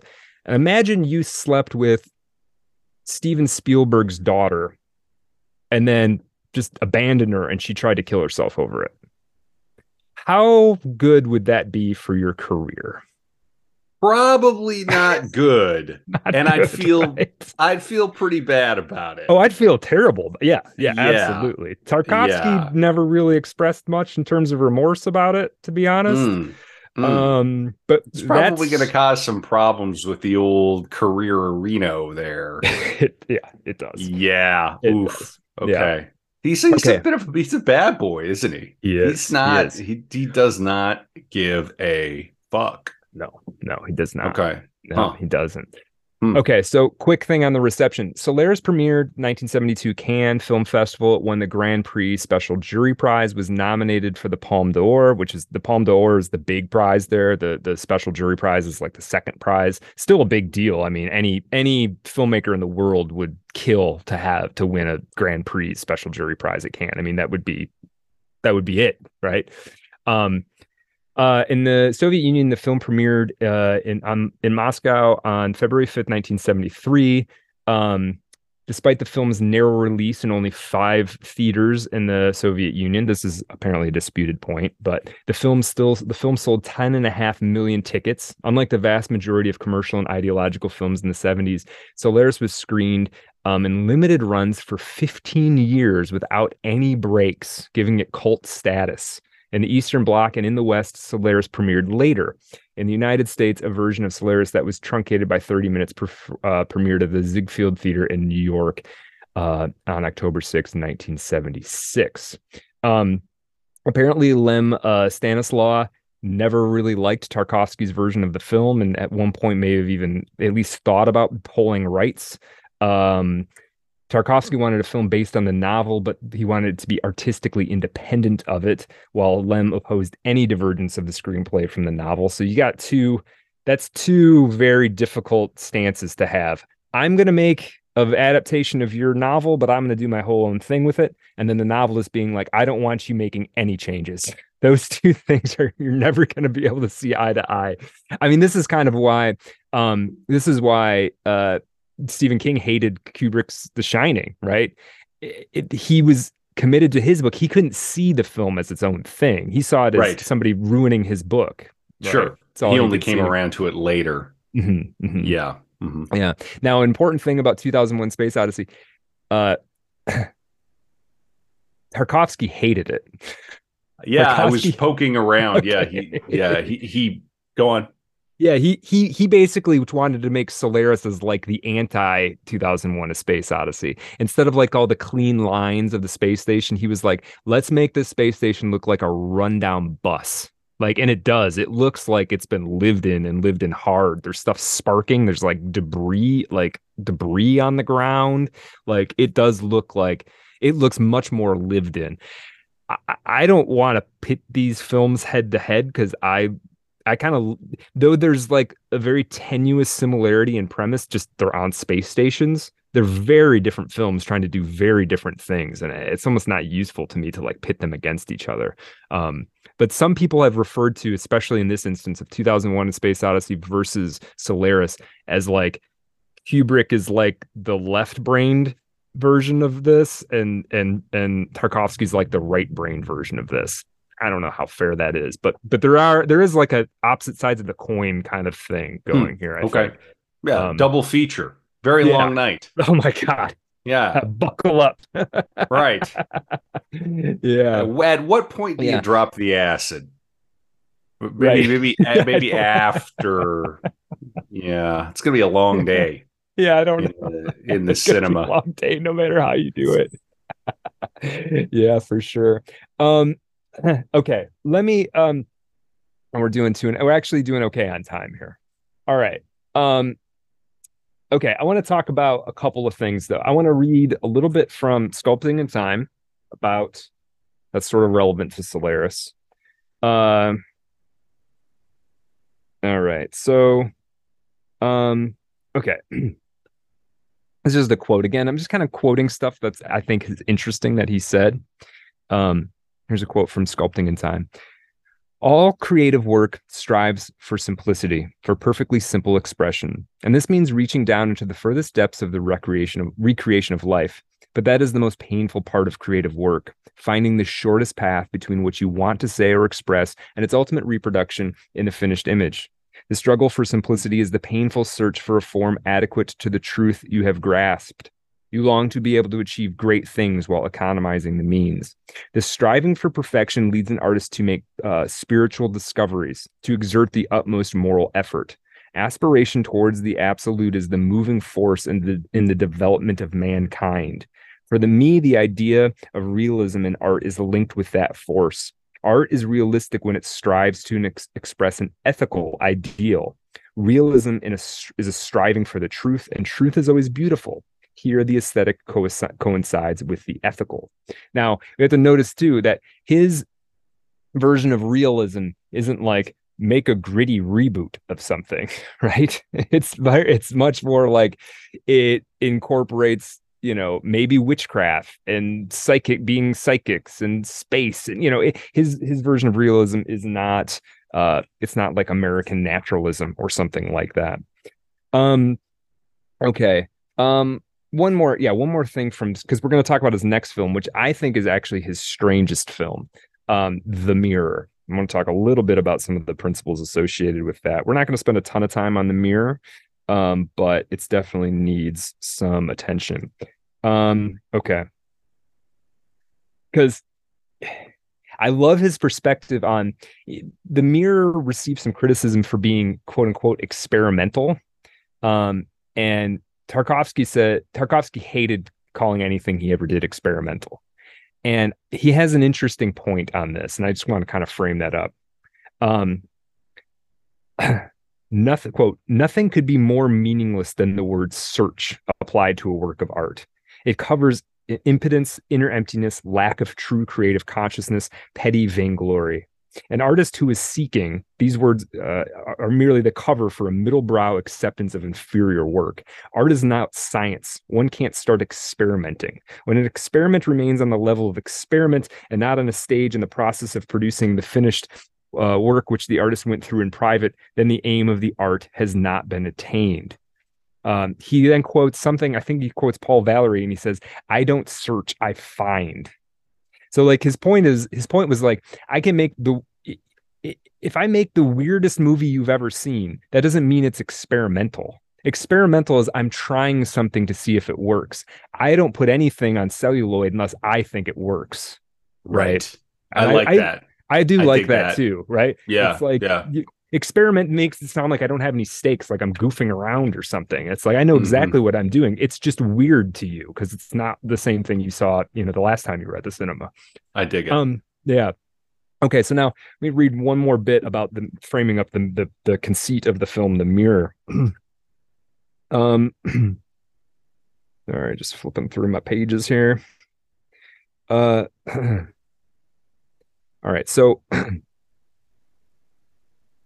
Okay, uh, da, da, da, da, da. all four, uh, no, sorry, generally, excuse me, generally people's memories are precious to them. It is no accident that they are colored by poetry. The most beautiful memories are those of childhood. Of course, memory has to be worked upon before it can become the basis of an artistic reconstruction of the past. And here it is important not to lose the particular emotional atmosphere without which a memory evoked in every detail merely gives rise to a bitter feeling of disappointment. There's an enormous difference, after all, between the way you remember the house in which you were born and which you haven't seen for years and the actual sight of the house after a prolonged absence. Usually the poetry of the memory is destroyed by confrontation with its origin. It occurred to me then that from these properties of memory, a new working principle could be developed on which an extraordinarily interesting film might be built. Outwardly, the pattern of events of the hero's actions and behaviors would be disturbed. Excuse me, it would be the story of his thoughts, his memories and dreams. And then, without his appearing at all, at least in the accepted sense of the traditionally written film, it would be possible to achieve something highly significant, the expression, the portrayal of the hero's individual personality and the revelation of his interior, wor- interior world. Somewhere here, there is an echo of the image of the lyrical hero incarnate in literature and, of course, in poetry. He is absent from view, but what he thinks, how he thinks, and what he thinks about build up a graphic and clearly defined picture of him. This subsequently became the starting point of Mirror. So Mirror, or The Mirror, is it's a series of it's a series of sort of episodes that are based on the memory of a vaguely fictionalized version of Andrei Tarkovsky, um, some from childhood, some from adulthood. The adult version of this character never appears on screen, though he is sometimes in conversation with people on screen. Um, he does several interesting things in this. One is that he went to the house on the banks of the Volga where he grew up that had been taken down to the foundations, and he rebuilt the house on the same foundations based on photographs. Um, he wanted to like recreate in like dream time this house that he grew up in. And they shot some beautiful scenes there, and it looks so good. Everything in this film looks great. He had a woman play his mother. Now here's where it gets weird. He had a woman play his mother. The same actress played the main character's wife later, right? And Tarkovsky slept with her. calling Doctor Freud, right, Doctor Exactly. Freud to the Art yeah. of Darkness Studios, Doctor Right. Freud stat. We have an emergency, right. emergency here. Right, exactly. Doctor Freud. Yeah, yeah. Please, please, Doctor Freud. Yeah. Please, oh my gosh. Emerge man. from the emerge from the cocaine closet. Uh, you might want to bring some with you. Uh, right. I don't think Indeed. Andre needs yeah. any, but. Yeah. yeah. so yikes! So that's pretty intense, right? Now, but but at the same time, there, there I, this is this is for somebody who's listening, uh, who, and I hope there's some people out here who are listening to this episode who haven't even watched tar- our Tarkovsky film or have only kind of dabbled their toe. I, I'm just gonna say, don't start with The Mirror. Um, I think it's I think it's a brilliant film. It's what we we wouldn't call it uh, accessible necessarily. It's that thing he was doing in Andrei Rublev, where he's um, sort of the, the it's not narratively sequential. That is ramped up into uh, to eleven in The Mirror. There is no no narrative. There is almost no narrative coherence. Even within the scene itself, there's not a whole lot of narrative coherence. These are all. This m- film works much more like your memory might work, where it's sort of just moments kind of emerge. You're not even clear what the significance of them are, but somehow they exist almost autonomously in your brain. And there's some striking imagery in this. The character that plays what we'll call Andrei Tarkovsky's mother, the, the Andrei character in here is called Alexander, I think. I, I might even be getting that wrong. But they're they're... barn is burning down, their shed is burning down, and she's just sitting on this well watching it because she can't do anything about it. And then it's just this beautifully shot, dramatic little scene. There's this other scene where um the tra- traveling doctor walks by, and the Andrei Tarkovsky's mother character is sitting out. She's smoking a cigarette. Arseny has left, so she's out here on the countryside alone with her children. She's smoking a cigarette, and this doctor's sort of lost, and he comes up to her, and he gets weird and kind of flirtatious. This is the guy who played Andrei Rublev, Anatoly um, Solonitsyn. And there's this amazing shot where he walks away, and a huge wind picks up, and like the grass starts blowing, and it lasts for about a second, and he turns and he looks back at her. And then he goes, continues on his way. It's very evocative. It's just like, because it's not a, it's not a special effects movie. And this is, feels very strange. Like, how do you get one, how do you get two seconds of high winds? Apparently Tarkovsky rented a helicopter and they came in and they just like blew this. But it's, it's another thing. It's like, what is that? If you're looking for this, like this very um, transcriptory kind of like, what does that mean? I don't know what that means. I just know it makes me feel a particular way when two people have had an odd encounter. They're trying to figure out that one of them is attracted to the other one. One's feeling very isolated, but also kind of repulsed. And then the one walks away, and suddenly the wind picks up intensely for like a second or two and then dies down. It's very, it's very striking. Um, the film has all kinds of these. There's an amazing, maybe one of my favorite shots in any film I've ever seen, and I may, I don't, it doesn't have a meaning, I don't think. Um, there's dream sequences, and Tarkovsky would often put stuff in black and white, so there's some black and white shots in here. Generally, what that means, just from a technical standpoint, is he's showing you a dream rather than an actual event. And there's this dramatic shot of this kind of well-appointed room, and it's like it's been abandoned, and there's a hard rain coming, and the ceiling has started falling in. So the rain, the rain is making the ceiling fall in, and it's just so, it's so stirring. And like, you know, like I said, he's trying to put a vibe into your head. I will tell you that vibe has been in my head for like two weeks now. I don't even, and again, I don't have I a meaning. I want to watch this. Yeah. Yeah. This it's, one, it's, I am Tarkovsky pilled now. Okay. Congratulations. Yes. Yes. Yeah. This sounds very good. Yeah. Uh. Yeah. Yeah. Now here's, here's, here's a, a quote that Tarkovsky, it's not Tarkovsky's quote, but he used it a lot. It's a, it's a Goethe quote. Um, and I think this is important to keep in mind when watching Tarkovsky's films. And the quote goes like this. The less accessible a work is to the intellect, the greater it is.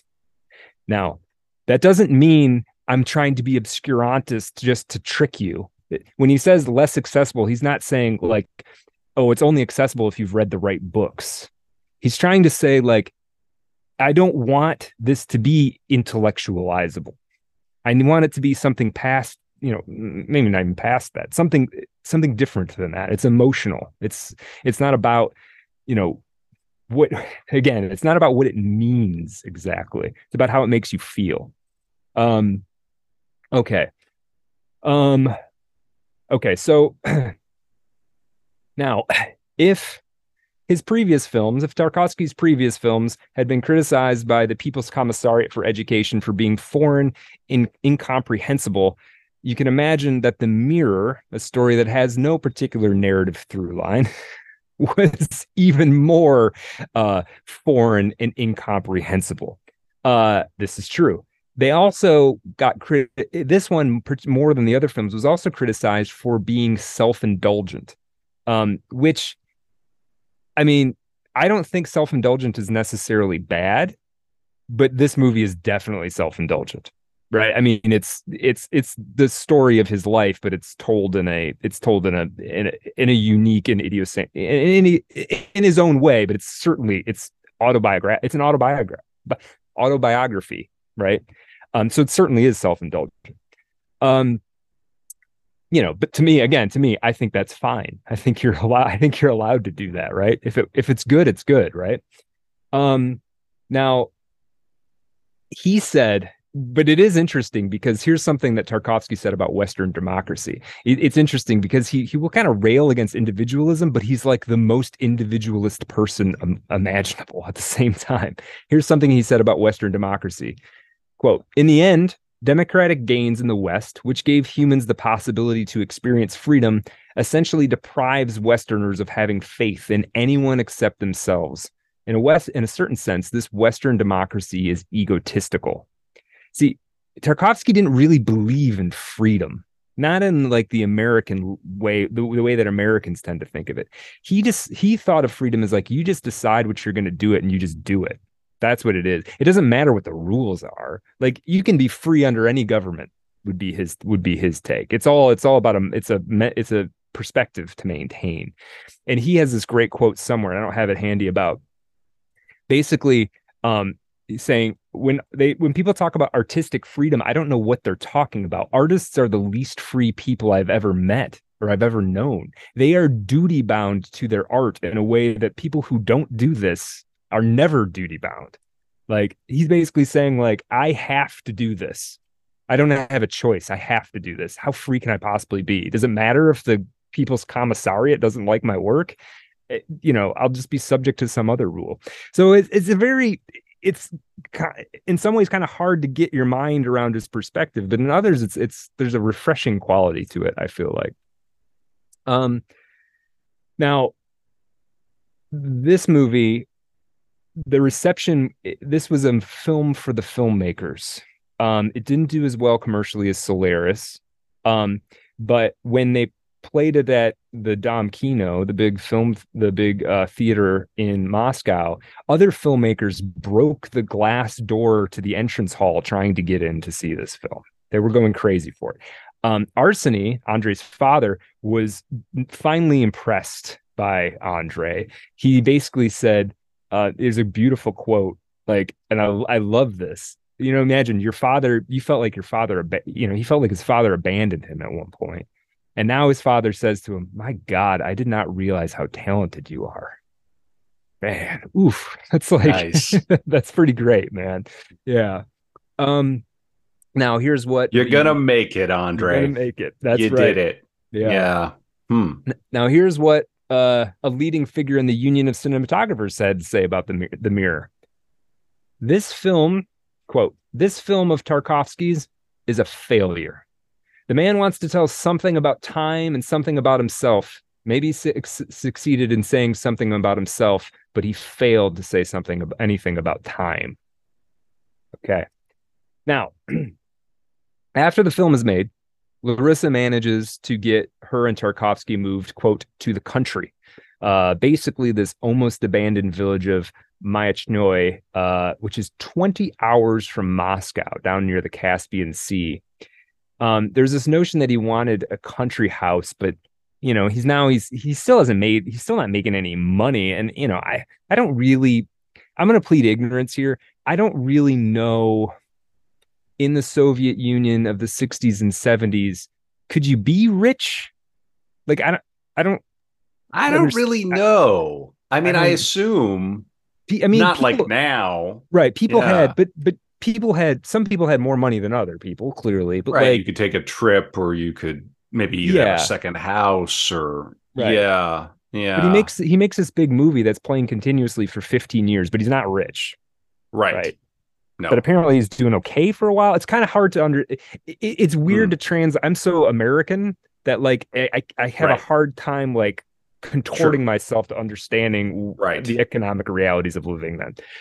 Anyway, he's living out in the middle of nowhere. He doesn't have a car, and they're living out in this country house. Um, he did start to dream a little bit during after The Mirror about what it might be like to make films in another country.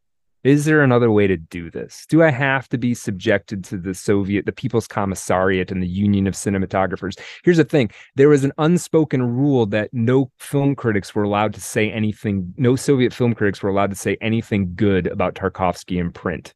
He was hmm. sort of gray listed, right? Again, hmm. foreign, incomprehensible, but he never does anything that's outwardly censorable. So he kind of like, it's tricky. Um, um, He would apply to get several movies made after The Mirror, including a production of Hamlet. He was obsessed with Hamlet.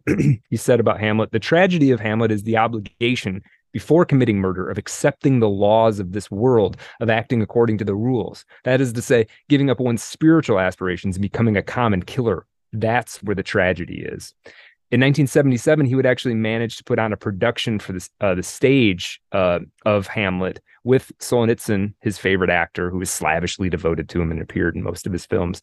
Um, uh, Margarita Terekova played Gertrude. This is Margarita Terekova was the woman who played his mother and his wife in The Mirror. Um, Larisa wanted to play that role. Larisa was always trying to play roles in his films too, and she never did. um, Okay, he tried to make a film about, uh, uh, uh, he tried to make a Dostoevsky's uh, The Idiot. He tried, applied to do that. That was not accepted. He tried to make a biopic about this German romantic poet uh, and uh, writer, uh, E T A Hoffman. That was, he finished a screenplay, but that was never accepted. Um, so finally in nineteen seventy-seven, he basically decides to do what he did with Solaris and make some concession to commercialism, and he applies to make the film Stalker. Now, I am of the opinion that Stalker is his most accessible film. I, I again, tricky about calling things best. If you've never seen a Tarkovsky film, I think this is a great place to start. I love this film. This is probably, you know, someday in the future when I want to watch a Tarkovsky film again, it's going to be a while because I've been in Tarkovsky land so much lately. But when I come back, I'll probably come back to Stalker. Um, it is the, when Criterion Channel became like a channel instead of just a collection of D V Ds, and this may be true even still, it was the number one most streamed movie. Oh, is that Criterion right? Channel. Yeah. Okay. Yeah. All right. Um, It's based on this novel, Roadside Picnic, which uh, apparently it, the biography claims that there was a point when basically every adult in the Soviet Union had read Roadside Picnic. Very popular book, right? It would be like it would be like adapting like, I don't even know. I mean, what do we even read now? Uh, but but it's like adapting whatever the best-selling novel in the country is at the moment, right? Dan Brown or something. Um mm-hmm. The uh, and it was written by these two brothers, the Strugatsky brothers. The Strugatsky brothers were Strugatsky. Um, yeah, Strugatsky. I do that's like a, that. Yeah, that's a powerful name. yeah, powerful yeah. name. Yeah. yeah. Uh, the Strugatsky the Strugatsky brothers wrote the screenplay. He brought, Tarkovsky brought them in to wrote this write the screenplay. Which, uh, you imagine this, dude. You're a novelist. You're a successful novelist. And you're called in by this eccentric, demanding filmmaker who you respect. You think he's a good filmmaker. And you come in, but you're successful in your own right, right? You know, you don't need this movie to be made. And he comes in and Tarkovsky demands you write it. And then he wants you to write it again. And then and he doesn't like that version. He wants you to write it again. And he ends up making you write it eighteen times. the screenplay eighteen mm-hmm. times. Mm-hmm. Whoa, doggy. Yeah, yeah, yeah. And then this final screenplay you wrote does barely, only vaguely resembles the final movie that gets made. Now I'm going to tell you the generalized sort of plot summary of this thing, and then I'm going to give you another. Um, yeah, you yeah. No, go on, go on, yeah. go on. Yeah. yeah. Um, the generalized sort of plot summary of this thing is: there is, in an unnamed country, there is a place called the Zone. Now, something has happened at the Zone. It may be a meteor crash. It may have been alien spacecraft. It's not clear what happens. In Roadside Picnic, it's sort of represented by like a like golden sphere. And anyway, whatever the case is, it's protected by the military. Um, military expeditions have gone in, but apparently they have not come out, right? It's filled with allure and kind of mystery. There is at least one person, and maybe there's some implication that there's more than one, but we have um, the story of one of them. They're called a stalker. And what a stalker is able to do, they understand how the Zone works, and they're able to take people in for a fee. So the whole film, Stalker, based the stalker. Now, the Zone is very strange. It changes based on your perception. There, you always have different routes. You can't take the same route in you took out. There's vague, ill-defined dangers going on um, in the in in the Zone.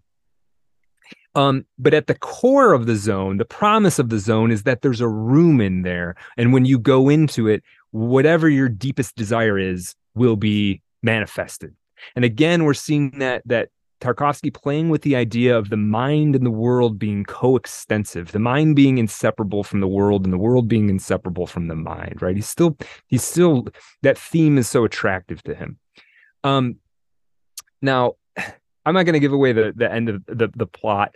Um, it's actually a fairly straightforward, I mean, it's, some guys go in, they go through a series of uh, a sequence of sort of trials and tribulations to get to the room. And then, you know, the whole thing is about, about the, uh, ends up being the, the sort of the MacGuffin of getting to the room. Right. Um, uh, a couple things about this. Now, I said I was going to give some sort of things about Tarkovsky's style to pay attention to, to help you watch a Tarkovsky film. The one I want to focus on for the film Stalker is texture.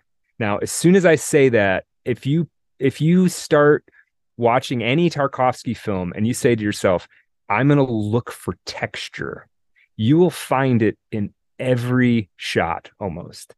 Just these incredibly rich materials, surfaces, uh, uh, arrangements of things. They're, and again, don't worry about what they mean. Just look at them and think about the fact that Tarkovsky's trying to tell you what's going on in the character's head based on these textures. And the Stalker film is so rich with this stuff, rust and dripping and dirt and grass and mold and bones and water and pollution and concrete. Like, it's every scene. Uh, there's this beautiful scene of like this fire that had been burning, and it's now it's just down to embers, and he just hold he just he just pans over it very slowly. And again, I don't know what it means, but I feel a certain way when I see that bed of embers. It really strikes something fairly deep in me.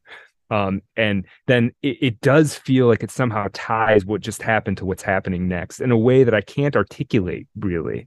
Um, so, and, and it's not just in Stalker either. I'm kind of focusing on it here because I feel like he brought it to its highest art in Stalker, but it's, but it's everywhere. The ocean in Solaris, um, the, the, also the trees in Solaris, the burning papers in his later film, Nostalgia, uh, the mud in, um, the, in the sac, there's this great scene with stepping in mud and the sacrifice, the clay in Andrei Rublev. There's a scene in Andrei Rublev where the, these monks are disagreeing. Um, and the one monk who's leaving the monastery basically says, thank God. I, he, he basically is accusing all of the other painters of turning it into an art market, of like being commercial when they're supposed to be monks. And he basically says, he has this great speech. He says, thank God I'm not talented and I don't have to deal with temptations that you all have to deal with. And I can remain, I can keep my faith because I have no talent. And then he marches off out of the monastery and he walks by this wood pile. That's like the the the wood pile that the monastery has stocked up for the summer. And it feels like it's infinite. Like he's walking for like a full minute past this pile of chopped wood. And it's just, it's so intense. So these textures are constantly there. And when we were talking earlier about Tarkovsky being obsessive about detail and, you know, moving that one blade of grass, what he's trying to achieve is the perfect texture to encapsulate the emotional reality he's trying to convey. And does the one blade of grass make a difference? Maybe not. But once you start doing that, where do you stop, right? Like you're going to have to, you got to chase that dog to the end. Um, to really, you know, thinking about these textures as as Tarkovsky trying to talk to you about something that can't be articulated in words. I think that's the key. That's a key, that's one of the keys to watching a Tarkovsky film. Now, the production of Stalker is legendary. It is perhaps the most troubled film production. Again, superlatives, who knows? There's something more, but unbelievable challenges trying to make this film. Oh, wow. Okay, yeah. Cool. Yeah. All right. We're going to talk in the After Dark. We're going to talk about whether or not this movie killed Andre, uh, Andrei Tarkovsky. Pretty good suggestion that it might. It probably, it probably did. But we're going to talk about more, more details about that. Patreon dot com slash Art of Dark Pod if you want the After Dark for this, yeah. And every episode. Every episode. That's right. That's right. Now, at first, they took about a year to shoot. Remember, eighteen rewrites on the script. They took a year to shoot. Incredibly uncomfortable situations. You're in these intense industrial scenarios. It's not on a stage set. They would go to abandoned factories and processing plants to try and film this. And again, you've got Tarkovsky doing tons of shots. He's adjusting a blade of grass while you're like sitting in a puddle. Like if you're on the crew, you're like sitting in a puddle to get the right camera angle. And Tarkovsky's over there like adjusting the dust on a can of paint or something, right? Just a terrible production. They turned the film stock into uh, the Mosfilm's, the Soviet Mosfilm labs. And it's this, at the time, it was a somewhat experimental film stock, Kodak five, fifty-two forty-seven. And there's some dispute about whether the film stock was defective or the lab didn't know how to handle it, some combination of the two. But whatever the case is, they get the film back and it's dark and it's green and it looks like crap. The whole movie that they just spent a year shooting, right? And so the question is, well, what do we what do we do? Like, what are we going to do? And Tarkovsky wanted to give up. He he blames um, George uh, Georgy Rerberg. There's a whole documentary about this aspect called um, Rerberg and Tarkovsky: The Reverse Side of Stalker. And Rerberg had been his cinematographer on um, The Mirror. And was a, a brilliant man in his own right. I mean, a, a guy that a lot of people called a genius as a cinematographer. Rerberg, this is kind of complicated. Rerberg and Larisa didn't get along, uh, Tarkovsky's wife. Larisa had wanted to play the wife of the stalker. Rerberg had convinced Tarkovsky that that wasn't a good idea. And they instead had this other woman play um, the stalker's wife. She's incredible in it. She's a very small role, but she's great. Um, and so Larisa hated Rerberg. And so when the film came back bad, there's some suggestion that Larisa convinced Tarkovsky that it was Rerberg's fault. Probably wasn't actually his fault. It's probably, again, some combination of the lab screwing up, some precautions not being taken, perhaps, the film stock being bad, all this. Whatever the case, Rerberg, one of the most talented cinematographers of his generation, this ruined his career. After this, he made, over the next twenty or thirty years, he made two more, he worked on two more f- feature films, and otherwise he was making like propaganda films and commercials. Um, uh, Tarkovsky, in all of this, supposedly, according to the biography, the stress of all this, he had a heart attack. He's not even that old. I mean, he's uh, forty-five or so. has a heart attack. Eventually, they decide they reapply to get uh, for more budget to remake the entire film. The the People's Commissariat, they give him a they give him some money, but it's a much lesser budget than he had initially. They hire a new cinematographer. They spend some time shooting. Andrei is not happy with the new cinematographer's work. He gets the film stock and he's like, this this got no zhuzh. This looks like crap. None of it looks right. It all looks bad. And eventually, at first, um, that new cinematographer decides to quit on his own. He's like, I get it. I'm not I'm not living up to your standards. That's okay. I'll I'll leave. Tarkovsky ends up bringing him back because the concern is things are very different. If he gets fired off of that sh- off that movie, it's possible his career is trashed now too. So Tarkovsky allows him to kind of stay around, but he's sort of like not doing anything. Tarkovsky also had a reputation for doing everything himself anyway. So, you know, if it was up to Tarkovsky, nobody else would even be involved. It'd just be him, right? um, it's the Tarkovsky Hour with Andrei Tarkovsky, starring Andrei Tarkovsky, produced right. by, directed by, right, right exactly, um, C- catering, yeah, um, yeah catering. There it is. Yeah. Um. So a- anyway, I do kind of recommend watching this documentary, Rerberg and Tarkovsky: The Reverse Side of Stalker, just because it's gonna the it does a couple of things. One thing. Uh, And I've probably played up there. There's an issue in talking about cinema where we can fall into the trap of giving all of the credit to the director for a good film. And certainly it's, it's almost impossible to have a good film without good directing happening, but there's a lot of other parts and pieces, right? From the actor to, to the grips and everything, right? I mean, you know, I you know you need a set built or whatever. There's all kinds sure. of important jobs, and and so that film is really good because it shows you, it shows you again that this isn't wasn't just Tarkovsky. I mean, his sort of insanity and obsessiveness is probably what contributed to its greatness. It wouldn't have gotten reshot without a guy like Tarkovsky, that's for sure, right? Um, but anyway, um. Uh, Rerberg also, interestingly, he refers to the filming of Stalker as a nuclear reaction spinning out of control until, until Tarkovsky lost his grip on reality. Um, the documentary claims that Tarkovsky had Rerberg removed from the credits, um, despite the fact that Tarkovsky would have never bounced back and remade the film without Rerberg's help. It even alludes to the fact that Tarkovsky, Tarkovsky used, quote, Stalinist methods in removing the name, something he also did in the assembly of a small run book he did later called uh, Book of Concordances that he worked on with a family friend, this woman, Olga Surikov. Um, Tarkovsky, in order to fire Rerberg and kind of have reason, he leveraged this one time that he caught Rerberg drunk and hanging out with his floozy, like off work hours. It was like, oh, you're just a drunk. I was like, meanwhile, Tarkovsky had spent years drinking every night after the after shooting.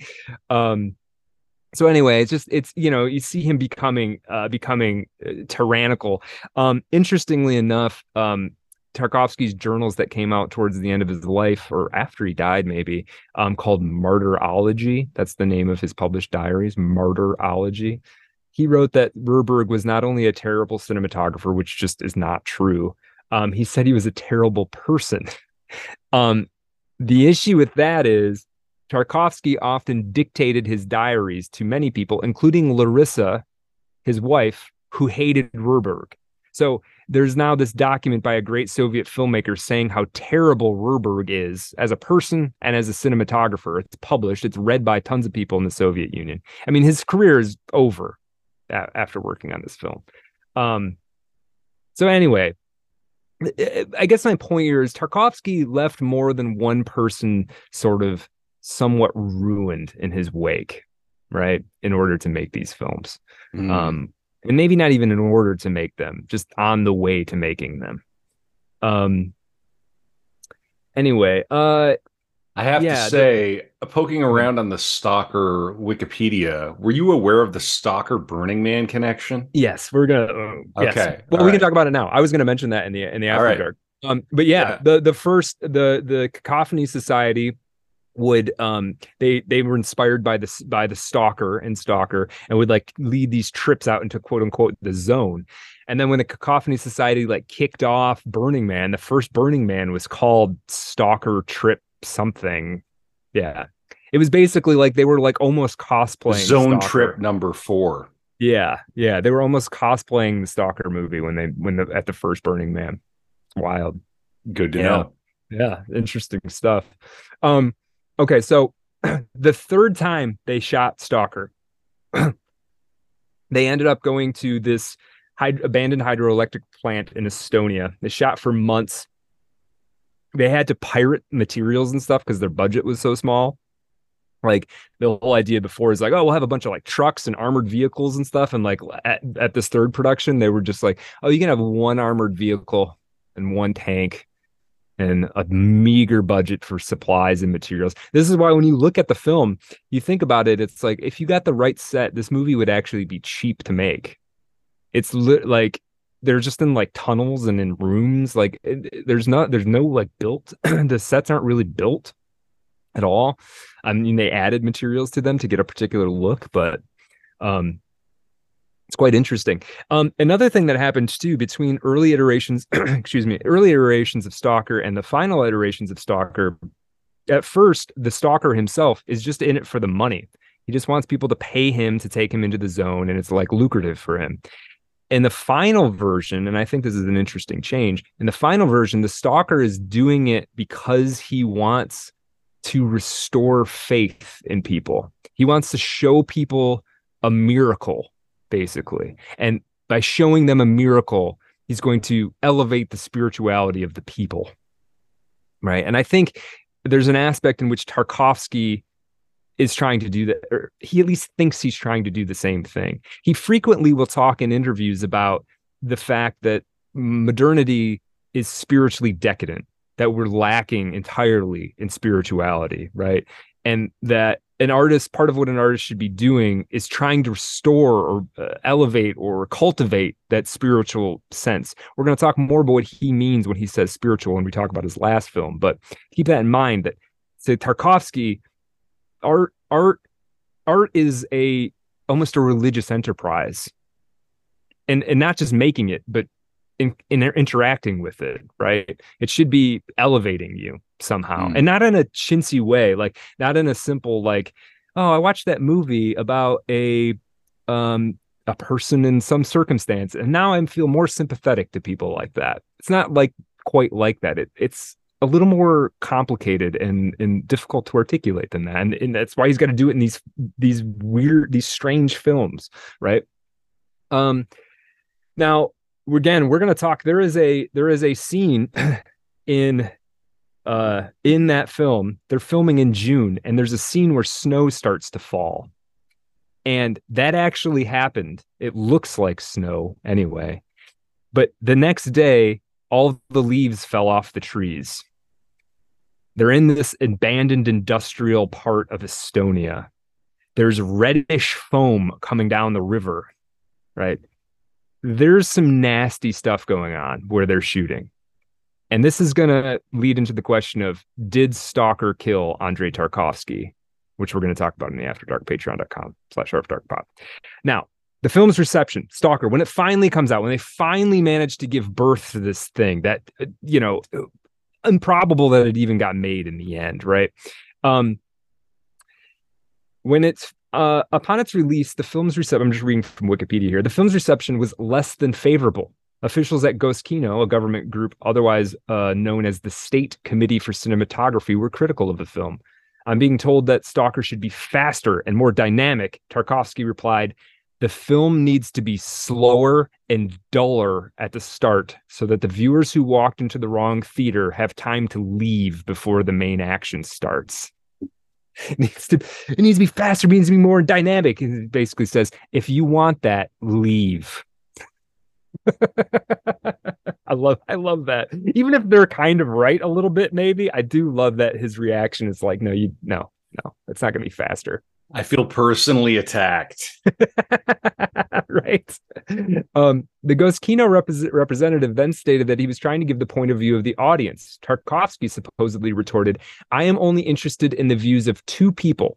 One is called Bresson, another act, uh, director who he loved, and one called Bergman." Uh, more recently, reviews of the film have been highly positive. It earned a place in the B F I's one hundred Greatest Films of All Time.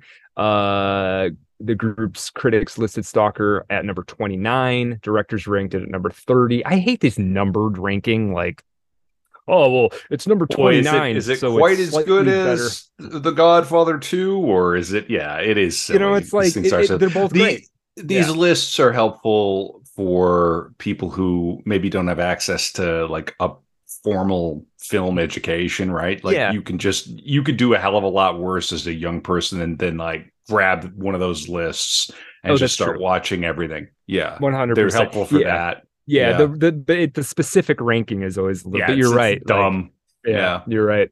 Um, here's one thing I, I I thought was quite interesting. Um, uh, critic Derek Adams. Oh, I got two interesting things about reception. Critic Derek Adams of the Time Out Film Guide has compared Stalker to Apocalypse Now, also released in nineteen seventy-nine, and argued that as a journey to the heart of darkness, Stalker looks a good deal more persuasive than Coppola's. Interesting. Um, it was also, oh, where was it on here? I must have missed it. Um, the Vatican put it on their list of films. You should look. I don't know if you've ever looked at the list of like Vatican's favorite Based. films. It's pretty cool. Mm-hmm. It's a good list. Yeah. And Stalk, cool. Stalker's on there. Andrei Rublev is also on that list. I think, yeah, they're both on there. Um, let me read you just one thing from Stalker, uh, like one thing, a quote from the actual screenplay, because I haven't done that. And sometimes there's these beautiful monologues in these films. I just want to do at least one. uh, I think this is the writer talking. Yeah, the writer. So the two, there's two characters Stalker brings in. One's just called the professor and one's called writer. The writer is a successful writer. He's looking for inspiration. Like he's going to go into the room, the zone room that will give him whatever he desires. And he hopes he'll be inspired.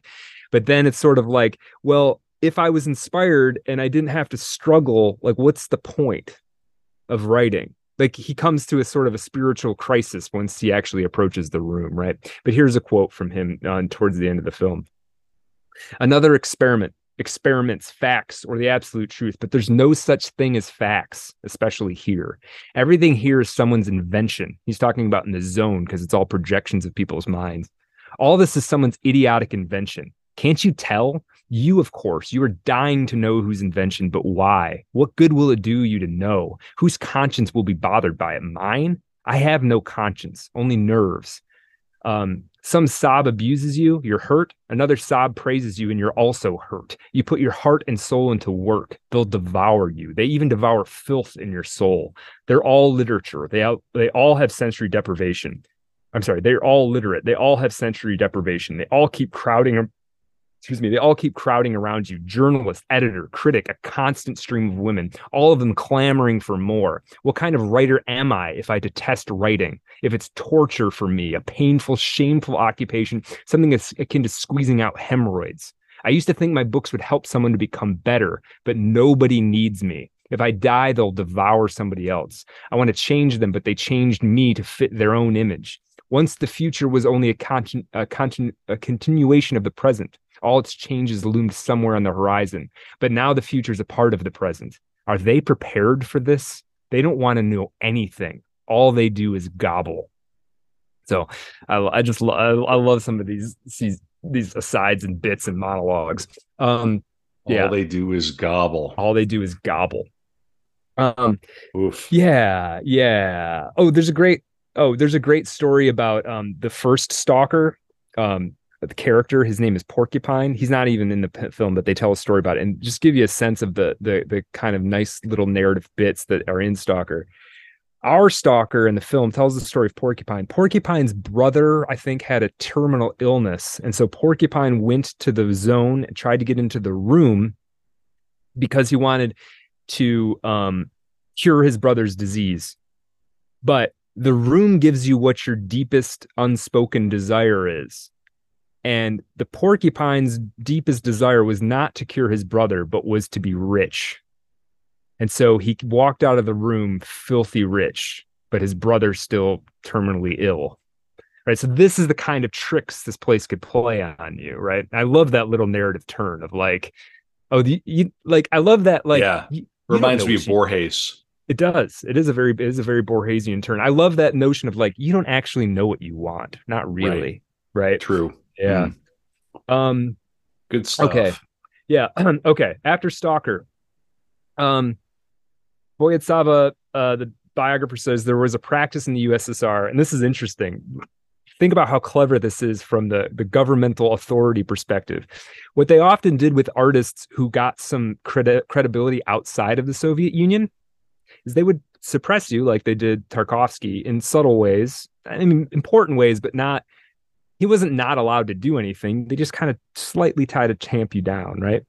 So what they would do, and they did this to Tarkovsky after Stalker came out, is they would give you some big award. And that way, if you left the country and you tried to complain and say, oh, the, you know, the Soviet Union is repressing me, they'd say, well, you won this big award. What do you mean they're repressing you, right? So it's like, they'll like, critics aren't allowed to say anything good about you. They'll make it so your films can only appear as matinees. They'll do all these other things. But then in nineteen eighty, they give Tarkovsky the People's Artist of Russia Award. So then if he's in Italy and he says something about how repressed he's being, it's like, well, didn't you win the People's Art? Like, didn't you win like the biggest award they have? What do you mean? Oof. Right? Man, I don't like any of this. No. I don't like thinking about any of this. No, no. Right, right. So, okay. Mm. So after Stalker comes out. And you out, just want to make your art, right? Right. That's and all he you gotta, wanted. You got to deal with a million other little, it's all politics, all yeah. of it. This is yeah. the thing. He never speaks out negatively about communism, about the Soviet Union, like the government. Like he ne- he's not political, really. Um, it's not even clear he's against them necessarily. He just has his own kind of vision, and it doesn't run. It's not even that it runs against. It's just like it runs. Uh, it doesn't run right in line with it. It's its own sure. thing, right? Yeah.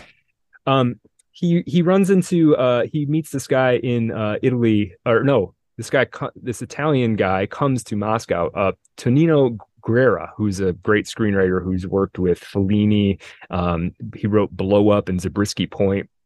He hooks up with Tarkovsky and he basically tells Tarkovsky, come to Italy, come to Italy and just stay here. We'll we'll make films the rest of your life. We'll make films in Italy. It's all good. Um, yeah, and Tarkovsky kind of considers it. Um, at one point, he gets invited to a film festival in Stockholm. And he decides he's going to make a break for it. He coordinates with some Swedes who are going to give him refuge. Refuge. He has a chaperone um, from Soyuz Soyuz Export Film, which apparently is some film industry thing. And obviously, they're there to keep their eyes on him. Um, Tarkovsky is spirited away into the Swedish countryside and stays, hides out at this house for a couple days. And then in a sort of a fit of remorse that he'd never get to see his sons again, never get to see Russia again. I mean, he loves Russia. He ends up coming back and he goes back to, goes back to Moscow.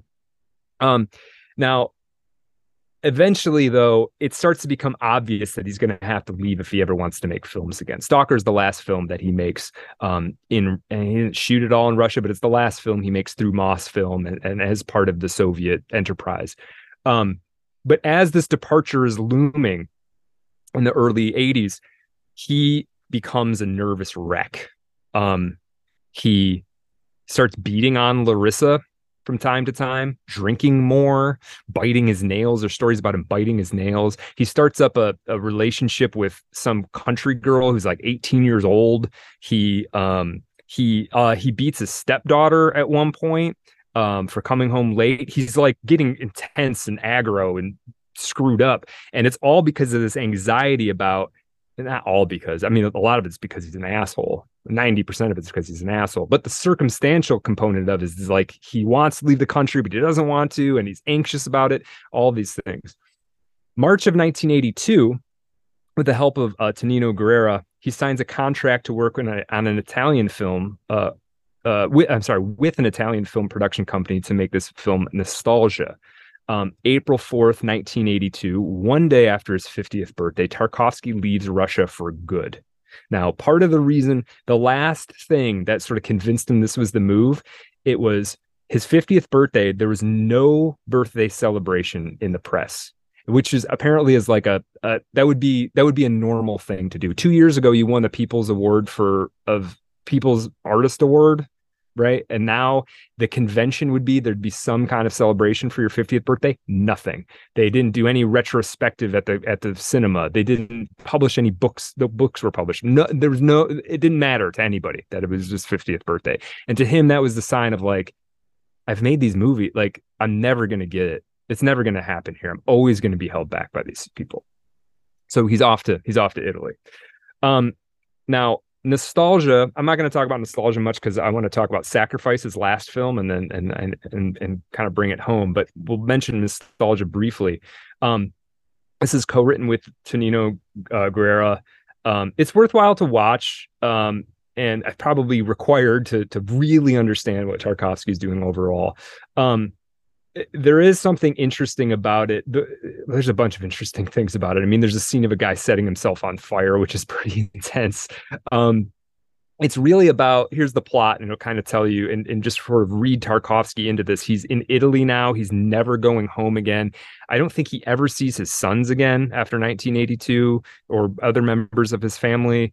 Um, he's in exile now, and he's not even like a political refugee. He literally would say later, like, I had to leave because I need I, I needed a job. Like, I would have been unemployed otherwise. Um, but here's the plot: the Russian writer Andrei Gorkachev travels to Italy to research the life of eighteenth century Russian composer Pavel Pavel Sosnovsky, who lived there and committed suicide after his return to Russia. He and his comely interpreter, Eugenia, travel to a convent in the Tuscan countryside to look at frescoes by Piero della Francesca. Andrei decides at the last minute that he does not want to enter. That's the plot. There's a bunch of other stuff going on, but that's like a big part of it.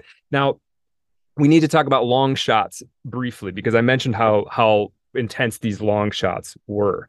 Um, and it's part of the, it's it's my last key to Tarkovsky pilling you about, okay, long shots. I've always liked long shots. Like, if you watch uh Children of Men, there's some great long shots. There's uh, there's a lot of powerful filmmaking that a lot of the power derives from going a long time without editing. Um, Rope. Rope, yes. Russian yeah. Ark, the famous yeah. film Russian Ark. I've never uh, seen Russian Ark. I'll ooh, check that out. Are you familiar with this? I'm it's, not. I've, I've vaguely it, it's heard a the name. Film that walks you through like the entirety of Russian history from a certain point of time. It, they they like basically shut down the the Hermitage in Saint Petersburg for like okay. four days or something. I don't even know the whole story. It's like mm-hmm. thousands of extras. It's a unique film. Yeah. That would probably cool. be a good follow up for you after. after yeah. Uh, yeah, yeah, that might this. be cool. It's sort of like a slight different. Yeah. Mm-hmm. Mm-hmm. Yeah. Yeah. Long shots are fascinating. Yeah. yeah rope. Yeah. Rope is fun. It, and, and and even in like, even in sort of more popcorny films, like, um, I'll go as, I'll go like the most mainstream thing ever. Um, the Daredevil T V show that was on Netflix. Okay. Kind of silly, right? However, there is a fight scene in there that is like four minutes with three or four minutes with no edits, and he's fighting in a hallway, and it's and he's getting more and more exhausted as time goes on. It's incredible.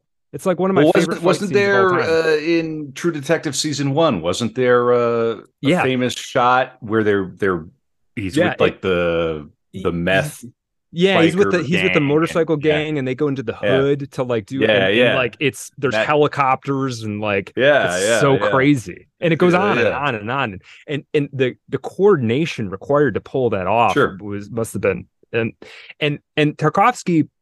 Now, Tarkovsky never has these elaborate coordination efforts where like a perfectly timed thing has to happen, but like. There's a lot of long shots. I mean, Sacrifice opens with a, it's a, I don't know how long it is, five minutes, four minutes. And his something like his average shot time is around a minute. Now, a minute doesn't seem like that long, but literally watch, watch a random movie that came out last year and just look for the edit. You'll see one within like twenty seconds. And that's fine in a way, but like there is a certain, there is a certain effect that is accomplished by holding the camera longer, right? Now, this is part of this book. His his book is called Sculpting in Time, right? Tarkovsky believed that cinema was the only art form that really dealt with time. Um, and I think he has a point. I mean, clearly music has a time component, but um, there's also there's also rules to that time component in music, right? There's there's like a, there's well there's rhythm and these sorts of things, and in in film he's very concerned with this notion of time pressure, of the basically the longer you hold a shot, the the more the pattern of how time passes gathers in intensity. There's there is an aspect of a person watching a film, especially if you you watch a lot of movies. And Kevin, I don't know about you. I actually, when I watch films, sometimes I do start thinking about the production of just like, how did they sure. get that shot? Like, oh, yeah. what did they have to do to make that happen? You know what I mean? Mm-hmm. Like that sort of stuff. And it's yeah. funny, I will mention that to other people if I'm watching something. Sometimes they're like, what do you, like, what do you, why do you care? Like, I don't know. That's like, that looks like that's hard to pull off. Just fascinating. Like, you know? Yeah. You watch like drone shot stuff, especially like, you know, you could see, you can literally, if you were just like watch films sequentially, you could see when like the drone was invented, right? Suddenly sure. the shots change. Anyway, um, I want to read a little bit about time um, from this Sculpting in Time book. This is, of course, Tarkovsky's voice. Quote, "Time is a condition for the existence of our I. It is like, and that like I, the capital I, it is like a kind of culture medium that is destroyed when it is no longer needed, once the links are severed between the individual personality and the conditions of existence," right? Remember, the links are severed between the individual personality and the conditions of existence, like a like an edit. "And the moment of death is also the death of individual time. The life of a human being becomes inaccessible to the feelings of those remaining alive, dead for those around him.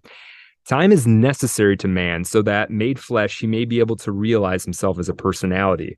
But I am not thinking of linear time, meaning the possibility of getting something done, performing some action. The action is result, and what I'm considering is the cause which makes man incarnate in a moral sense. History is still not time, nor is evolution. They are both consequences. Time is a state in which there lives the salam. Uh, uh, sorry, time is a state, the flame in which there lives the salamander of the human soul." So you got some okay, occult, esoteric references, but he's also hinting to you why he, why these long shots. It's like you can't actually depict uh, reality. Uh, emotional reality with edits. They they interfere with your ability to have a coherent emotional experience. Um, anyway, um, now working in Europe, there are some things that are different about working in Europe. You can imagine you've been repressed by this Soviet system, as Tarkovsky was, but suddenly you're now in Europe. You're now in the studio system, even though it's not quite Hollywood the way we know about. It's different. It's got financial incentives that simply didn't exist in your participation in the Soviet world. Um, there's an interesting thing about this. So um, let me read quickly from the bio. This isn't a long one. Um, this is Tarkovsky's voice. "I understood all that when I was working." Um, hold on. Sorry, sorry, sorry. Uh, "they have also, I must say, developed pretty good technology, and they have good actors," speaking about the European system. "Of course, it costs a huge amount of money. I understood all that when I was working on Nostalgia. It's difficult to work here. Everything is converted into money, and I had to make the film on very little means. For the first time, I found myself in unusual circumstances, which I've been inwardly opposing. There's a system of putting pressure on the director's thoughts here. The question is always put this way: is there money for it? I had to give up sh- shooting certain scenes in Moscow because I was exceeding the budget. But it's difficult to maintain the necessary creative focus under new circumstances. Many things get in the way." And then one more thing from the interviews thing about money. Um, doo, doo, doo. Okay. This is uh, Tarkovsky being interviewed in nineteen eighty-four. Uh, "hence, I believe that there's only one path, and regardless of whether it is good or bad, there is no alternative. Artists must be true to their talent and must attempt to explain for themselves why they live. And they must distinguish certain vitally important ideals, spiritual and ethical ideals, that help them and the people to develop spiritually." Again, he's talking about spiritually, spiritually. "Why are do contemporary artists want quick reimbursement for what they do? Not that long ago, approximately one hundred years ago, artists believed that they should simply work and that their fate was decided by God's will and not for them to worry about. Today, artists immediately demand payment in return for their work, as never before. Even uh, Chaliapin in his time said that only birds sing for free. Perhaps I'm taking this out of context, but it seems to me that this that it is difficult to discuss the spirituality of an artist who makes such pronouncements. On the other hand, however, artists have never been so horrendously provided for as they are now. Okay. Now, again, we're talking about this whole spiritual thing. Uh, nostalgia comes out, and Tarkovsky believes he has finally has a chance to win the grand prize at Cannes. Um, and there's a little bit of an issue with this. Okay, so, you know, one thing is, oh, I don't care about money, you know, but the other hand, I want to win this big prize I've been trying to win for years. Um, didn't he win it at... Uh... Didn't he win it with Solaris? Sorry, he didn't win the. He wanted to win the, the Palme d'Or. Yeah, Palme he wanted to win the big okay. boy. Yeah, gotcha. Yeah. Um, and uh, it, partially because it was more money. You get more money when you win that thing, but also the status and the esteem. And he felt like he deserved it after all of this. And you know, in, in a sense, maybe he, you know, in a sense, he probably did deserve it to some degree, right? If anybody deserves it, he's certainly in the running. Um, now he uh, in Can in Cannes. This is a quote from the bio, with nostalgia sort of in competition. He was struck by the news that the eldest of the classic film, uh, classic French directors, Robert Bresson, who Tarkovsky adored. Remember, he had two audience members, Bresson and Bergman, um, had decided to participate in the competition. Truly, fate is sometimes inventively cruel to those who aspire to great heights. For Tarkovsky to have the director he respected most as a competitor, this was too much, even for an ambitious egotist. Bresson, had, uh, who had never competed with anyone, had come to Cannes in the year of his seventy-fifth birthday to take the crown. He announced as much in every interview he gave. Fate had brought Tarkovsky into a battle with almost the only idol he had. There was a, th- this was a trial even for a propagator of high spirituality, right? Okay. Um, Let's see. Uh, da, da, da, da, da. Uh, he and his friends, Tarkovsky and his friends, watched uh, the the the Bresson film uh, L'Argent. Uh, they didn't think much of it. Um, they thought that you know Tarkovsky would still win anyway. He um, he gave it a, he gave a speech about this, and then he said, "Wait!" Uh, at the end of this press conference, he said, "Wait, ladies and gentlemen, I have an announcement. The thing is that I have been told that Monsieur Bresson allegedly made a statement that."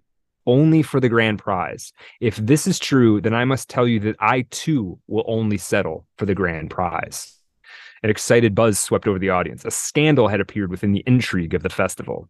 Tarkovsky's statement seemed odd after he had rambled about the person to develop his spiritual qualities. That's what he had talked about in his speech. And then he basically said, I'm going to win this thing. That's the only reason I'm here. His challenge to the classic director director, and grand old man of cinema clearly cost Tarkovsky some of his dignity, but he did not notice this. The odious material element in the form of the monetary prize had made him forget about the principles he had been declaring, and he forgot about them easily. One might have expected Tarkovsky's statement to have sounded differently. Um, such a uh, quote, I think that the competition between me and a classic figure for French cinema is inappropriate and unethical, he might have said. This would be quite an unacceptable position, especially as he could not influence the situation in any way. But Tarkovsky acted differently, claiming that he was ready for a fight. Now, here is another problem with him trying to win the grand prize. There was somebody else on the jury, and that person was Bondarchuk. Bondarchuk, the man who made War and Peace, the father of Natalia Bondarchuk, who nearly killed herself in desperate heartbreak over Tarkovsky years before. And now Tarkovsky's trying to win this award, and on the jury is the father of Natalia Bondarchuk. So this all, it kind of chickens come home to in a certain way, right? Yeah, sure. Yeah. yeah. You made your bed. Yeah. Now you're going to lie yeah. in it. Yeah. Okay. Yeah. Might, yeah, maybe make some friends, try to make some friends along the way, you know? Oh, okay. Now, now, uh, so he doesn't win. He wins. I believe he won. I believe he won the special jury prize for that, but he did not win the Palme d'Or. Um, I, I think it is interesting to take a moment here for a guy who is constantly talking about the necessity of spiritual development and enrichment and the necessity for films to, to spiritually enlighten the masses and this sort of thing. And yet a guy who, um, stepped on so many, pe- so many people's toes and treated so many people poorly. What does he mean by spiritual? right? Like, I feel like that's a fair question. Like, what do you what do you mean? Like, you're you're talking about how all these all their mainstream films are trash, and yet, like, you know, fifty fifty whether somebody encounters you in their world, right? Like, yeah, right, right. You know, what probably do you mean means it's an, another vibe. Yeah. Right. And it it kind of is. It kind of is. Now, let me give you let me give you one quick thing, a couple quotes from him, and then we're going to talk about uh, Sacrifice, and we're we're almost done. We're in nineteen eighty-four. He dies in nineteen eighty-six. So just bear with me for a minute. We're almost there. Bring You're crushing home. It, Brad. This is another core uh, episode of Art of Darkness, the podcast about the dark side of creativity. Brad is bringing us mm-hmm. home. I'm Tarkovsky mm-hmm. pilled. I want to watch Mirror. Good. And then I want to give Stalker okay. another try for sure. Yeah, I would I would give Stalker a try. Stalker is a good, um, you know, I don't advocate for smoking a little weed, but mm. if you want to watch if you wanted to watch a movie under the influence of said uh, substance, that might be the one. Well, I've got a lot of uh, cold medicine right here, okay, Brad. Okay, so that okay. might be the, the next best thing. Okay, fair enough. Oof. Fair enough. Uh, here's a quote from an interview in nineteen eighty-four, uh, Tarkovsky interview about spirituality. Quote, I think the time has come to say exactly what I have in mind when I use the word spirituality. For we have already been accustomed to this word, but it is sufficiently abstract when speaking of sp- spirituality's presence in artwork. With the word spirituality, I first of all have in mind a person's interest in what has been called the meaning of life. That is the first step, at least. People who ask themselves this question can no longer sink below this level. They will develop and move onward. What do we live for? Where are we going? What is the meaning of our presence on this planet over the course of, we will flatter one another, the eighty years or so that we live on the earth? The people who do not ask themselves these questions or have not yet asked them are individuals without spirituality. In other words, they exist on the level of animals. Animals don't ask themselves such questions. I think that's a fair that's a fair point. That's an aspect of spirituality, or I can see that as being an aspect of spirituality sure, for sure. sure.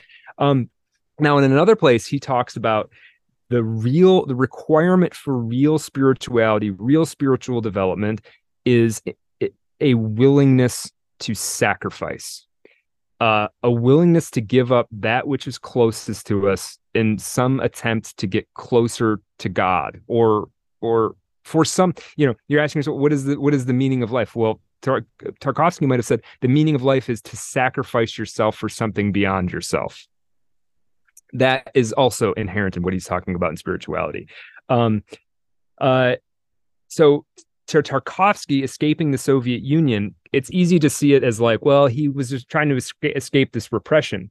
But if you think about how dedicated he was to his art form, for him, leaving the Soviet Union was sacrificing his family. He never gets to see his, his sons again. It's sacrificing his homeland. He loved Russia. It's sacrificing everything he ever knew for the purpose of continuing to make films, right? And if art is his religion, he gave up all of it to continue pursuing his religion. And his last film is, oh, let me read. I'm going to read one little thing, a letter he wrote to his father after he left, after he left the Soviet Union.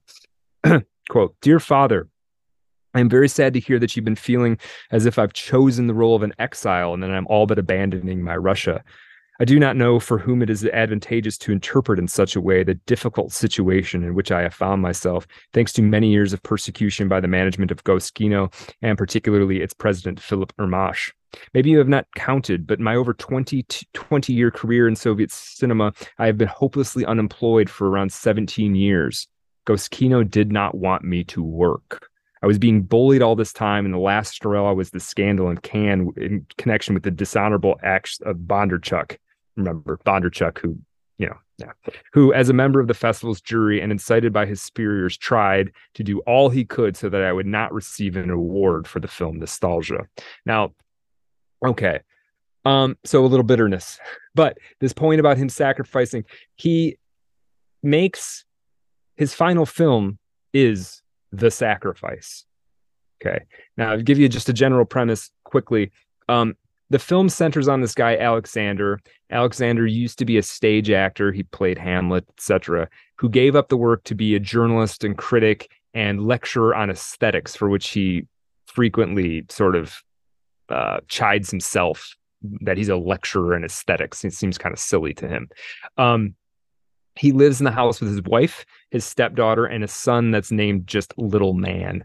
Um, they're celebrating his birthday. He lives out in this small community by the sea, and a few people come by. One is the doctor that performed the surgery on his uh, a surgery on his son, uh, and uh, their friend uh, Otto, who's a part-time postman who is also a collector of supernatural events, and he recounts a few of these supernatural events that he is he has collected over the years. Um, while they're celebrating Alexander's birthday, an announcement comes across the T V that basically nuclear nuclear Armageddon is happening. The world is going to end. Um, now they all react to this slightly differently. Alexander becomes convinced that he can make a deal with God to prevent nuclear holocaust, the end of the world, but he has to give up everything. And he does, or he makes an attempt to. Um, weirdly, and kind of what I think of as almost a strange diversion, but I suppose it makes sense. It's it's sort of to seal the deal. Otto, the postman who who collects um, supernatural events, convinces Alexander that to really do this, he needs to sleep with his ser- his one of his servants, who is basically an Icelandic witch. He sort of has to coerce her into doing this. It's part of the whole deal, okay. Right? Sure. Yeah. Yeah. Yeah. Um, the film, I mean, the film is beautifully shot. It, it's it's it's filmed on this um uh this place called uh, Narsalman, uh, which is a peninsula on the island of Gotland in Sweden. It's very sort of starkly beautiful. And it feels what Tarkovsky did a bunch of cool things here, but it feels like the end of the world there somehow already, even though it's kind of beautiful in its way. It feels like there's nobody else on the planet but the people who show up in the, in the picture itself. Um, let me give you one good quote from it, like from Stalker. This is this is um this is before Alexander realizes the world's going to end, but it's a bit that I quite liked, and it's clearly Tarkovsky talking to us. Quote, "All of our technical progress has only provided us with comfort, a sort of standard, and instruments of violence for keeping power. We use the microscope like a cudgel. Savages are more spiritual than we are. As soon as we make a scientific breakthrough, we put it to use in the service of evil. And as for standards, some wise man, uh, sorry, and as for standards, some wise man said that st- sin is what is unnecessary. And if so, our civilization is built on sin from beginning to end. The notion that our culture is defective, built on imbalance, that it is too late to solve. At last, I know what ha- Hamlet meant. He was fed up with windbags. If only someone could stop talking and do something instead, or at least try." Um.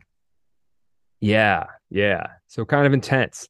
Um, and I, I think, no, thinking this is the last film Tarkovsky made, right? Um, it's called The Sacrifice. It's about this guy who's trying to, he's desperately trying to save the world. You have to think about what Tarkovsky thought he was doing with these films. He was trying to add something to the spiritual development of people. He was trying to restore some kind of Uh, enlightenment to the degradation of modernity, and he'd given up everything in his life to continue doing it. And again, maybe that's too serious, but that's what Tarkovsky thought he was doing, right? Maybe he needed to have a laugh and, and chill a little bit, but that's what Tarkovsky thought he was doing. That's how serious he took this stuff. Um, now, I'll give you a quick thing on the reception. I really do recommend this movie. Um, it's It's not my favorite of them, um, but man, it's got its it's got its moments, and we're going to talk about. Um, uh, just give you tell you what the reception was. Uh, it won the second. Uh, uh, it won it won a bunch of awards. Uh, he got his third Palme d'Or nomination. He won his second uh, special jury prize. Uh, uh, he won a third Fipresci uh, Fipresci Prize. Um, he won a bunch of other awards. Uh, it won the BAFTA Award for Best Foreign uh, Language Film, uh, selected uh, as the Swedish entry for the Best Foreign Language Film at the fifty-ninth Academy Awards. Um, it's the approval. Uh, I don't care about that. Oh, this one was also added to the Vatican uh, list of forty-five great films. Um, yeah. So, uh, Oh, I said earlier that Stalker was, I think Stalker was not. It's this film. It's The Sacrifice and Andrei Rublev that are on the Vatican's list of films, um, which is interesting because I think there are Christian elements to this film, but I, there's also like, there's also sort of pagan elements, I think, the way that I interpret it. I mean, this whole sleeping with the witch to make a deal with God thing, uh, I, I don't know, I, but the Vatican has has has chose had chose it to be on their list. Um, now, we're we're very close to the end here, but I do need to talk about one technical problem that, or big one big technical problem that happened during the filming of Sacrifice, which I think is poetically perfect uh, in some ways. Basically, the last scene that Tarkovsky ever filmed was burning down the house. It's Alexander's burning down his house as a final sacrifice, right? I don't need my house. I don't need anything. I just want the world not to end, whatever I have to do to make the world not end. They built this house specifically to burn it down. And Sven Nykvist, the cinematographer who also worked with Ingmar Bergman, had tried to convince Tarkovsky to use more than one camera. Tarkovsky basically said, I don't need to use more than one camera. They set this house on fire and the camera jams. The house burns down. They didn't, sh- they weren't able to shoot it. They shot like a few seconds of it, right? So what do they do? This is literally Tarkovsky trying to get, he doesn't know this yet, but he's trying to get the last shot of his life and the camera jams. Now, they spend the next two weeks building the house again and rigging it to burn in exactly eight minutes and ten seconds. This time the camera doesn't burn, but the film just ends. Like if you watch it, it just, it's over.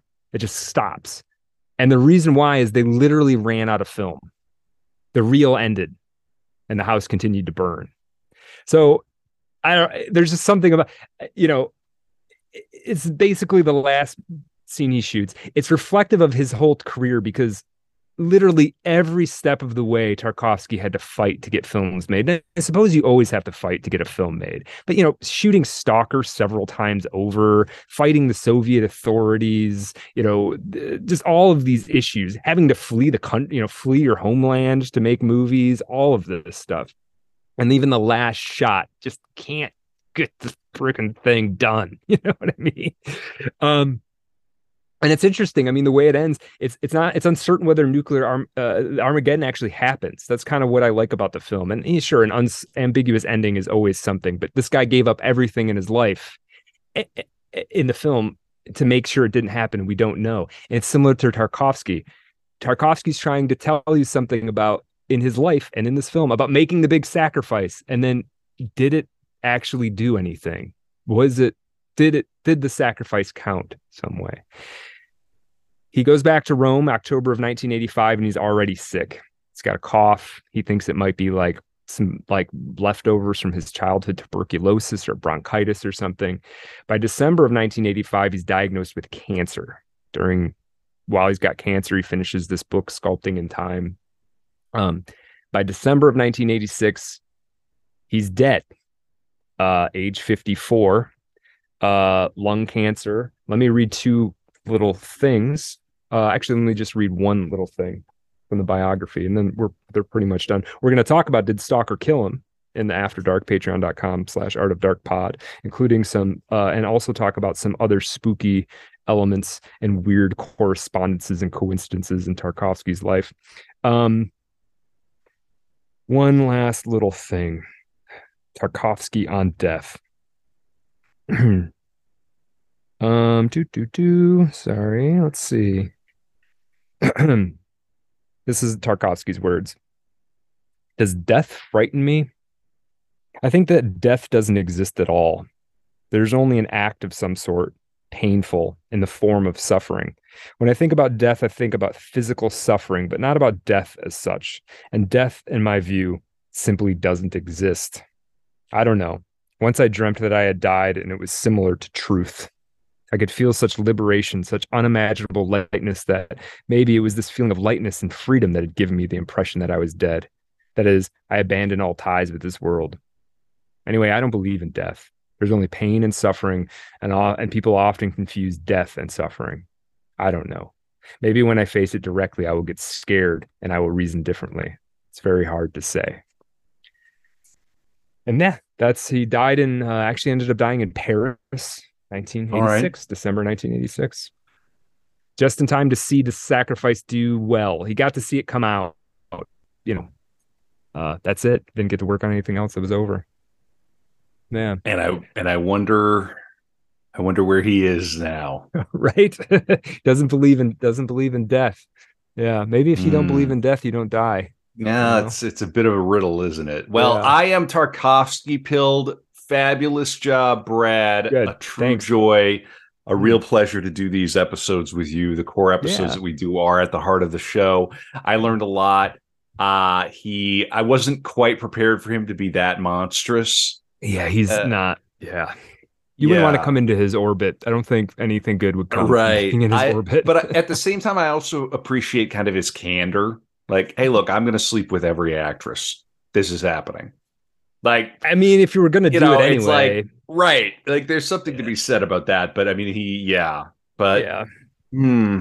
Yeah. yeah, and then and then this notion of the spiritual is just sort of being like the examined life is the spirit is spirituality. It's like, right. well, is it? I don't yeah. know. Yeah, hmm. I don't know either. And it, it did, because I did start kind of questioning, you know, what is spiritual? But, you know, the thing is, it's like a person to for a person to value it highly, that doesn't mean they're perfect, right? Like, you know, you can you can be a dramatically unethical person and still talk about how important it is. There's a certain, there is a hypocrisy to it, but like, if your hypocrisy measurement of hypocr- hypocrisy is too stringent, everybody is a hypocrite, right? It's well, and I also think, like, for somebody who thinks this deeply, the spiritual life is not always the moral life. There, right.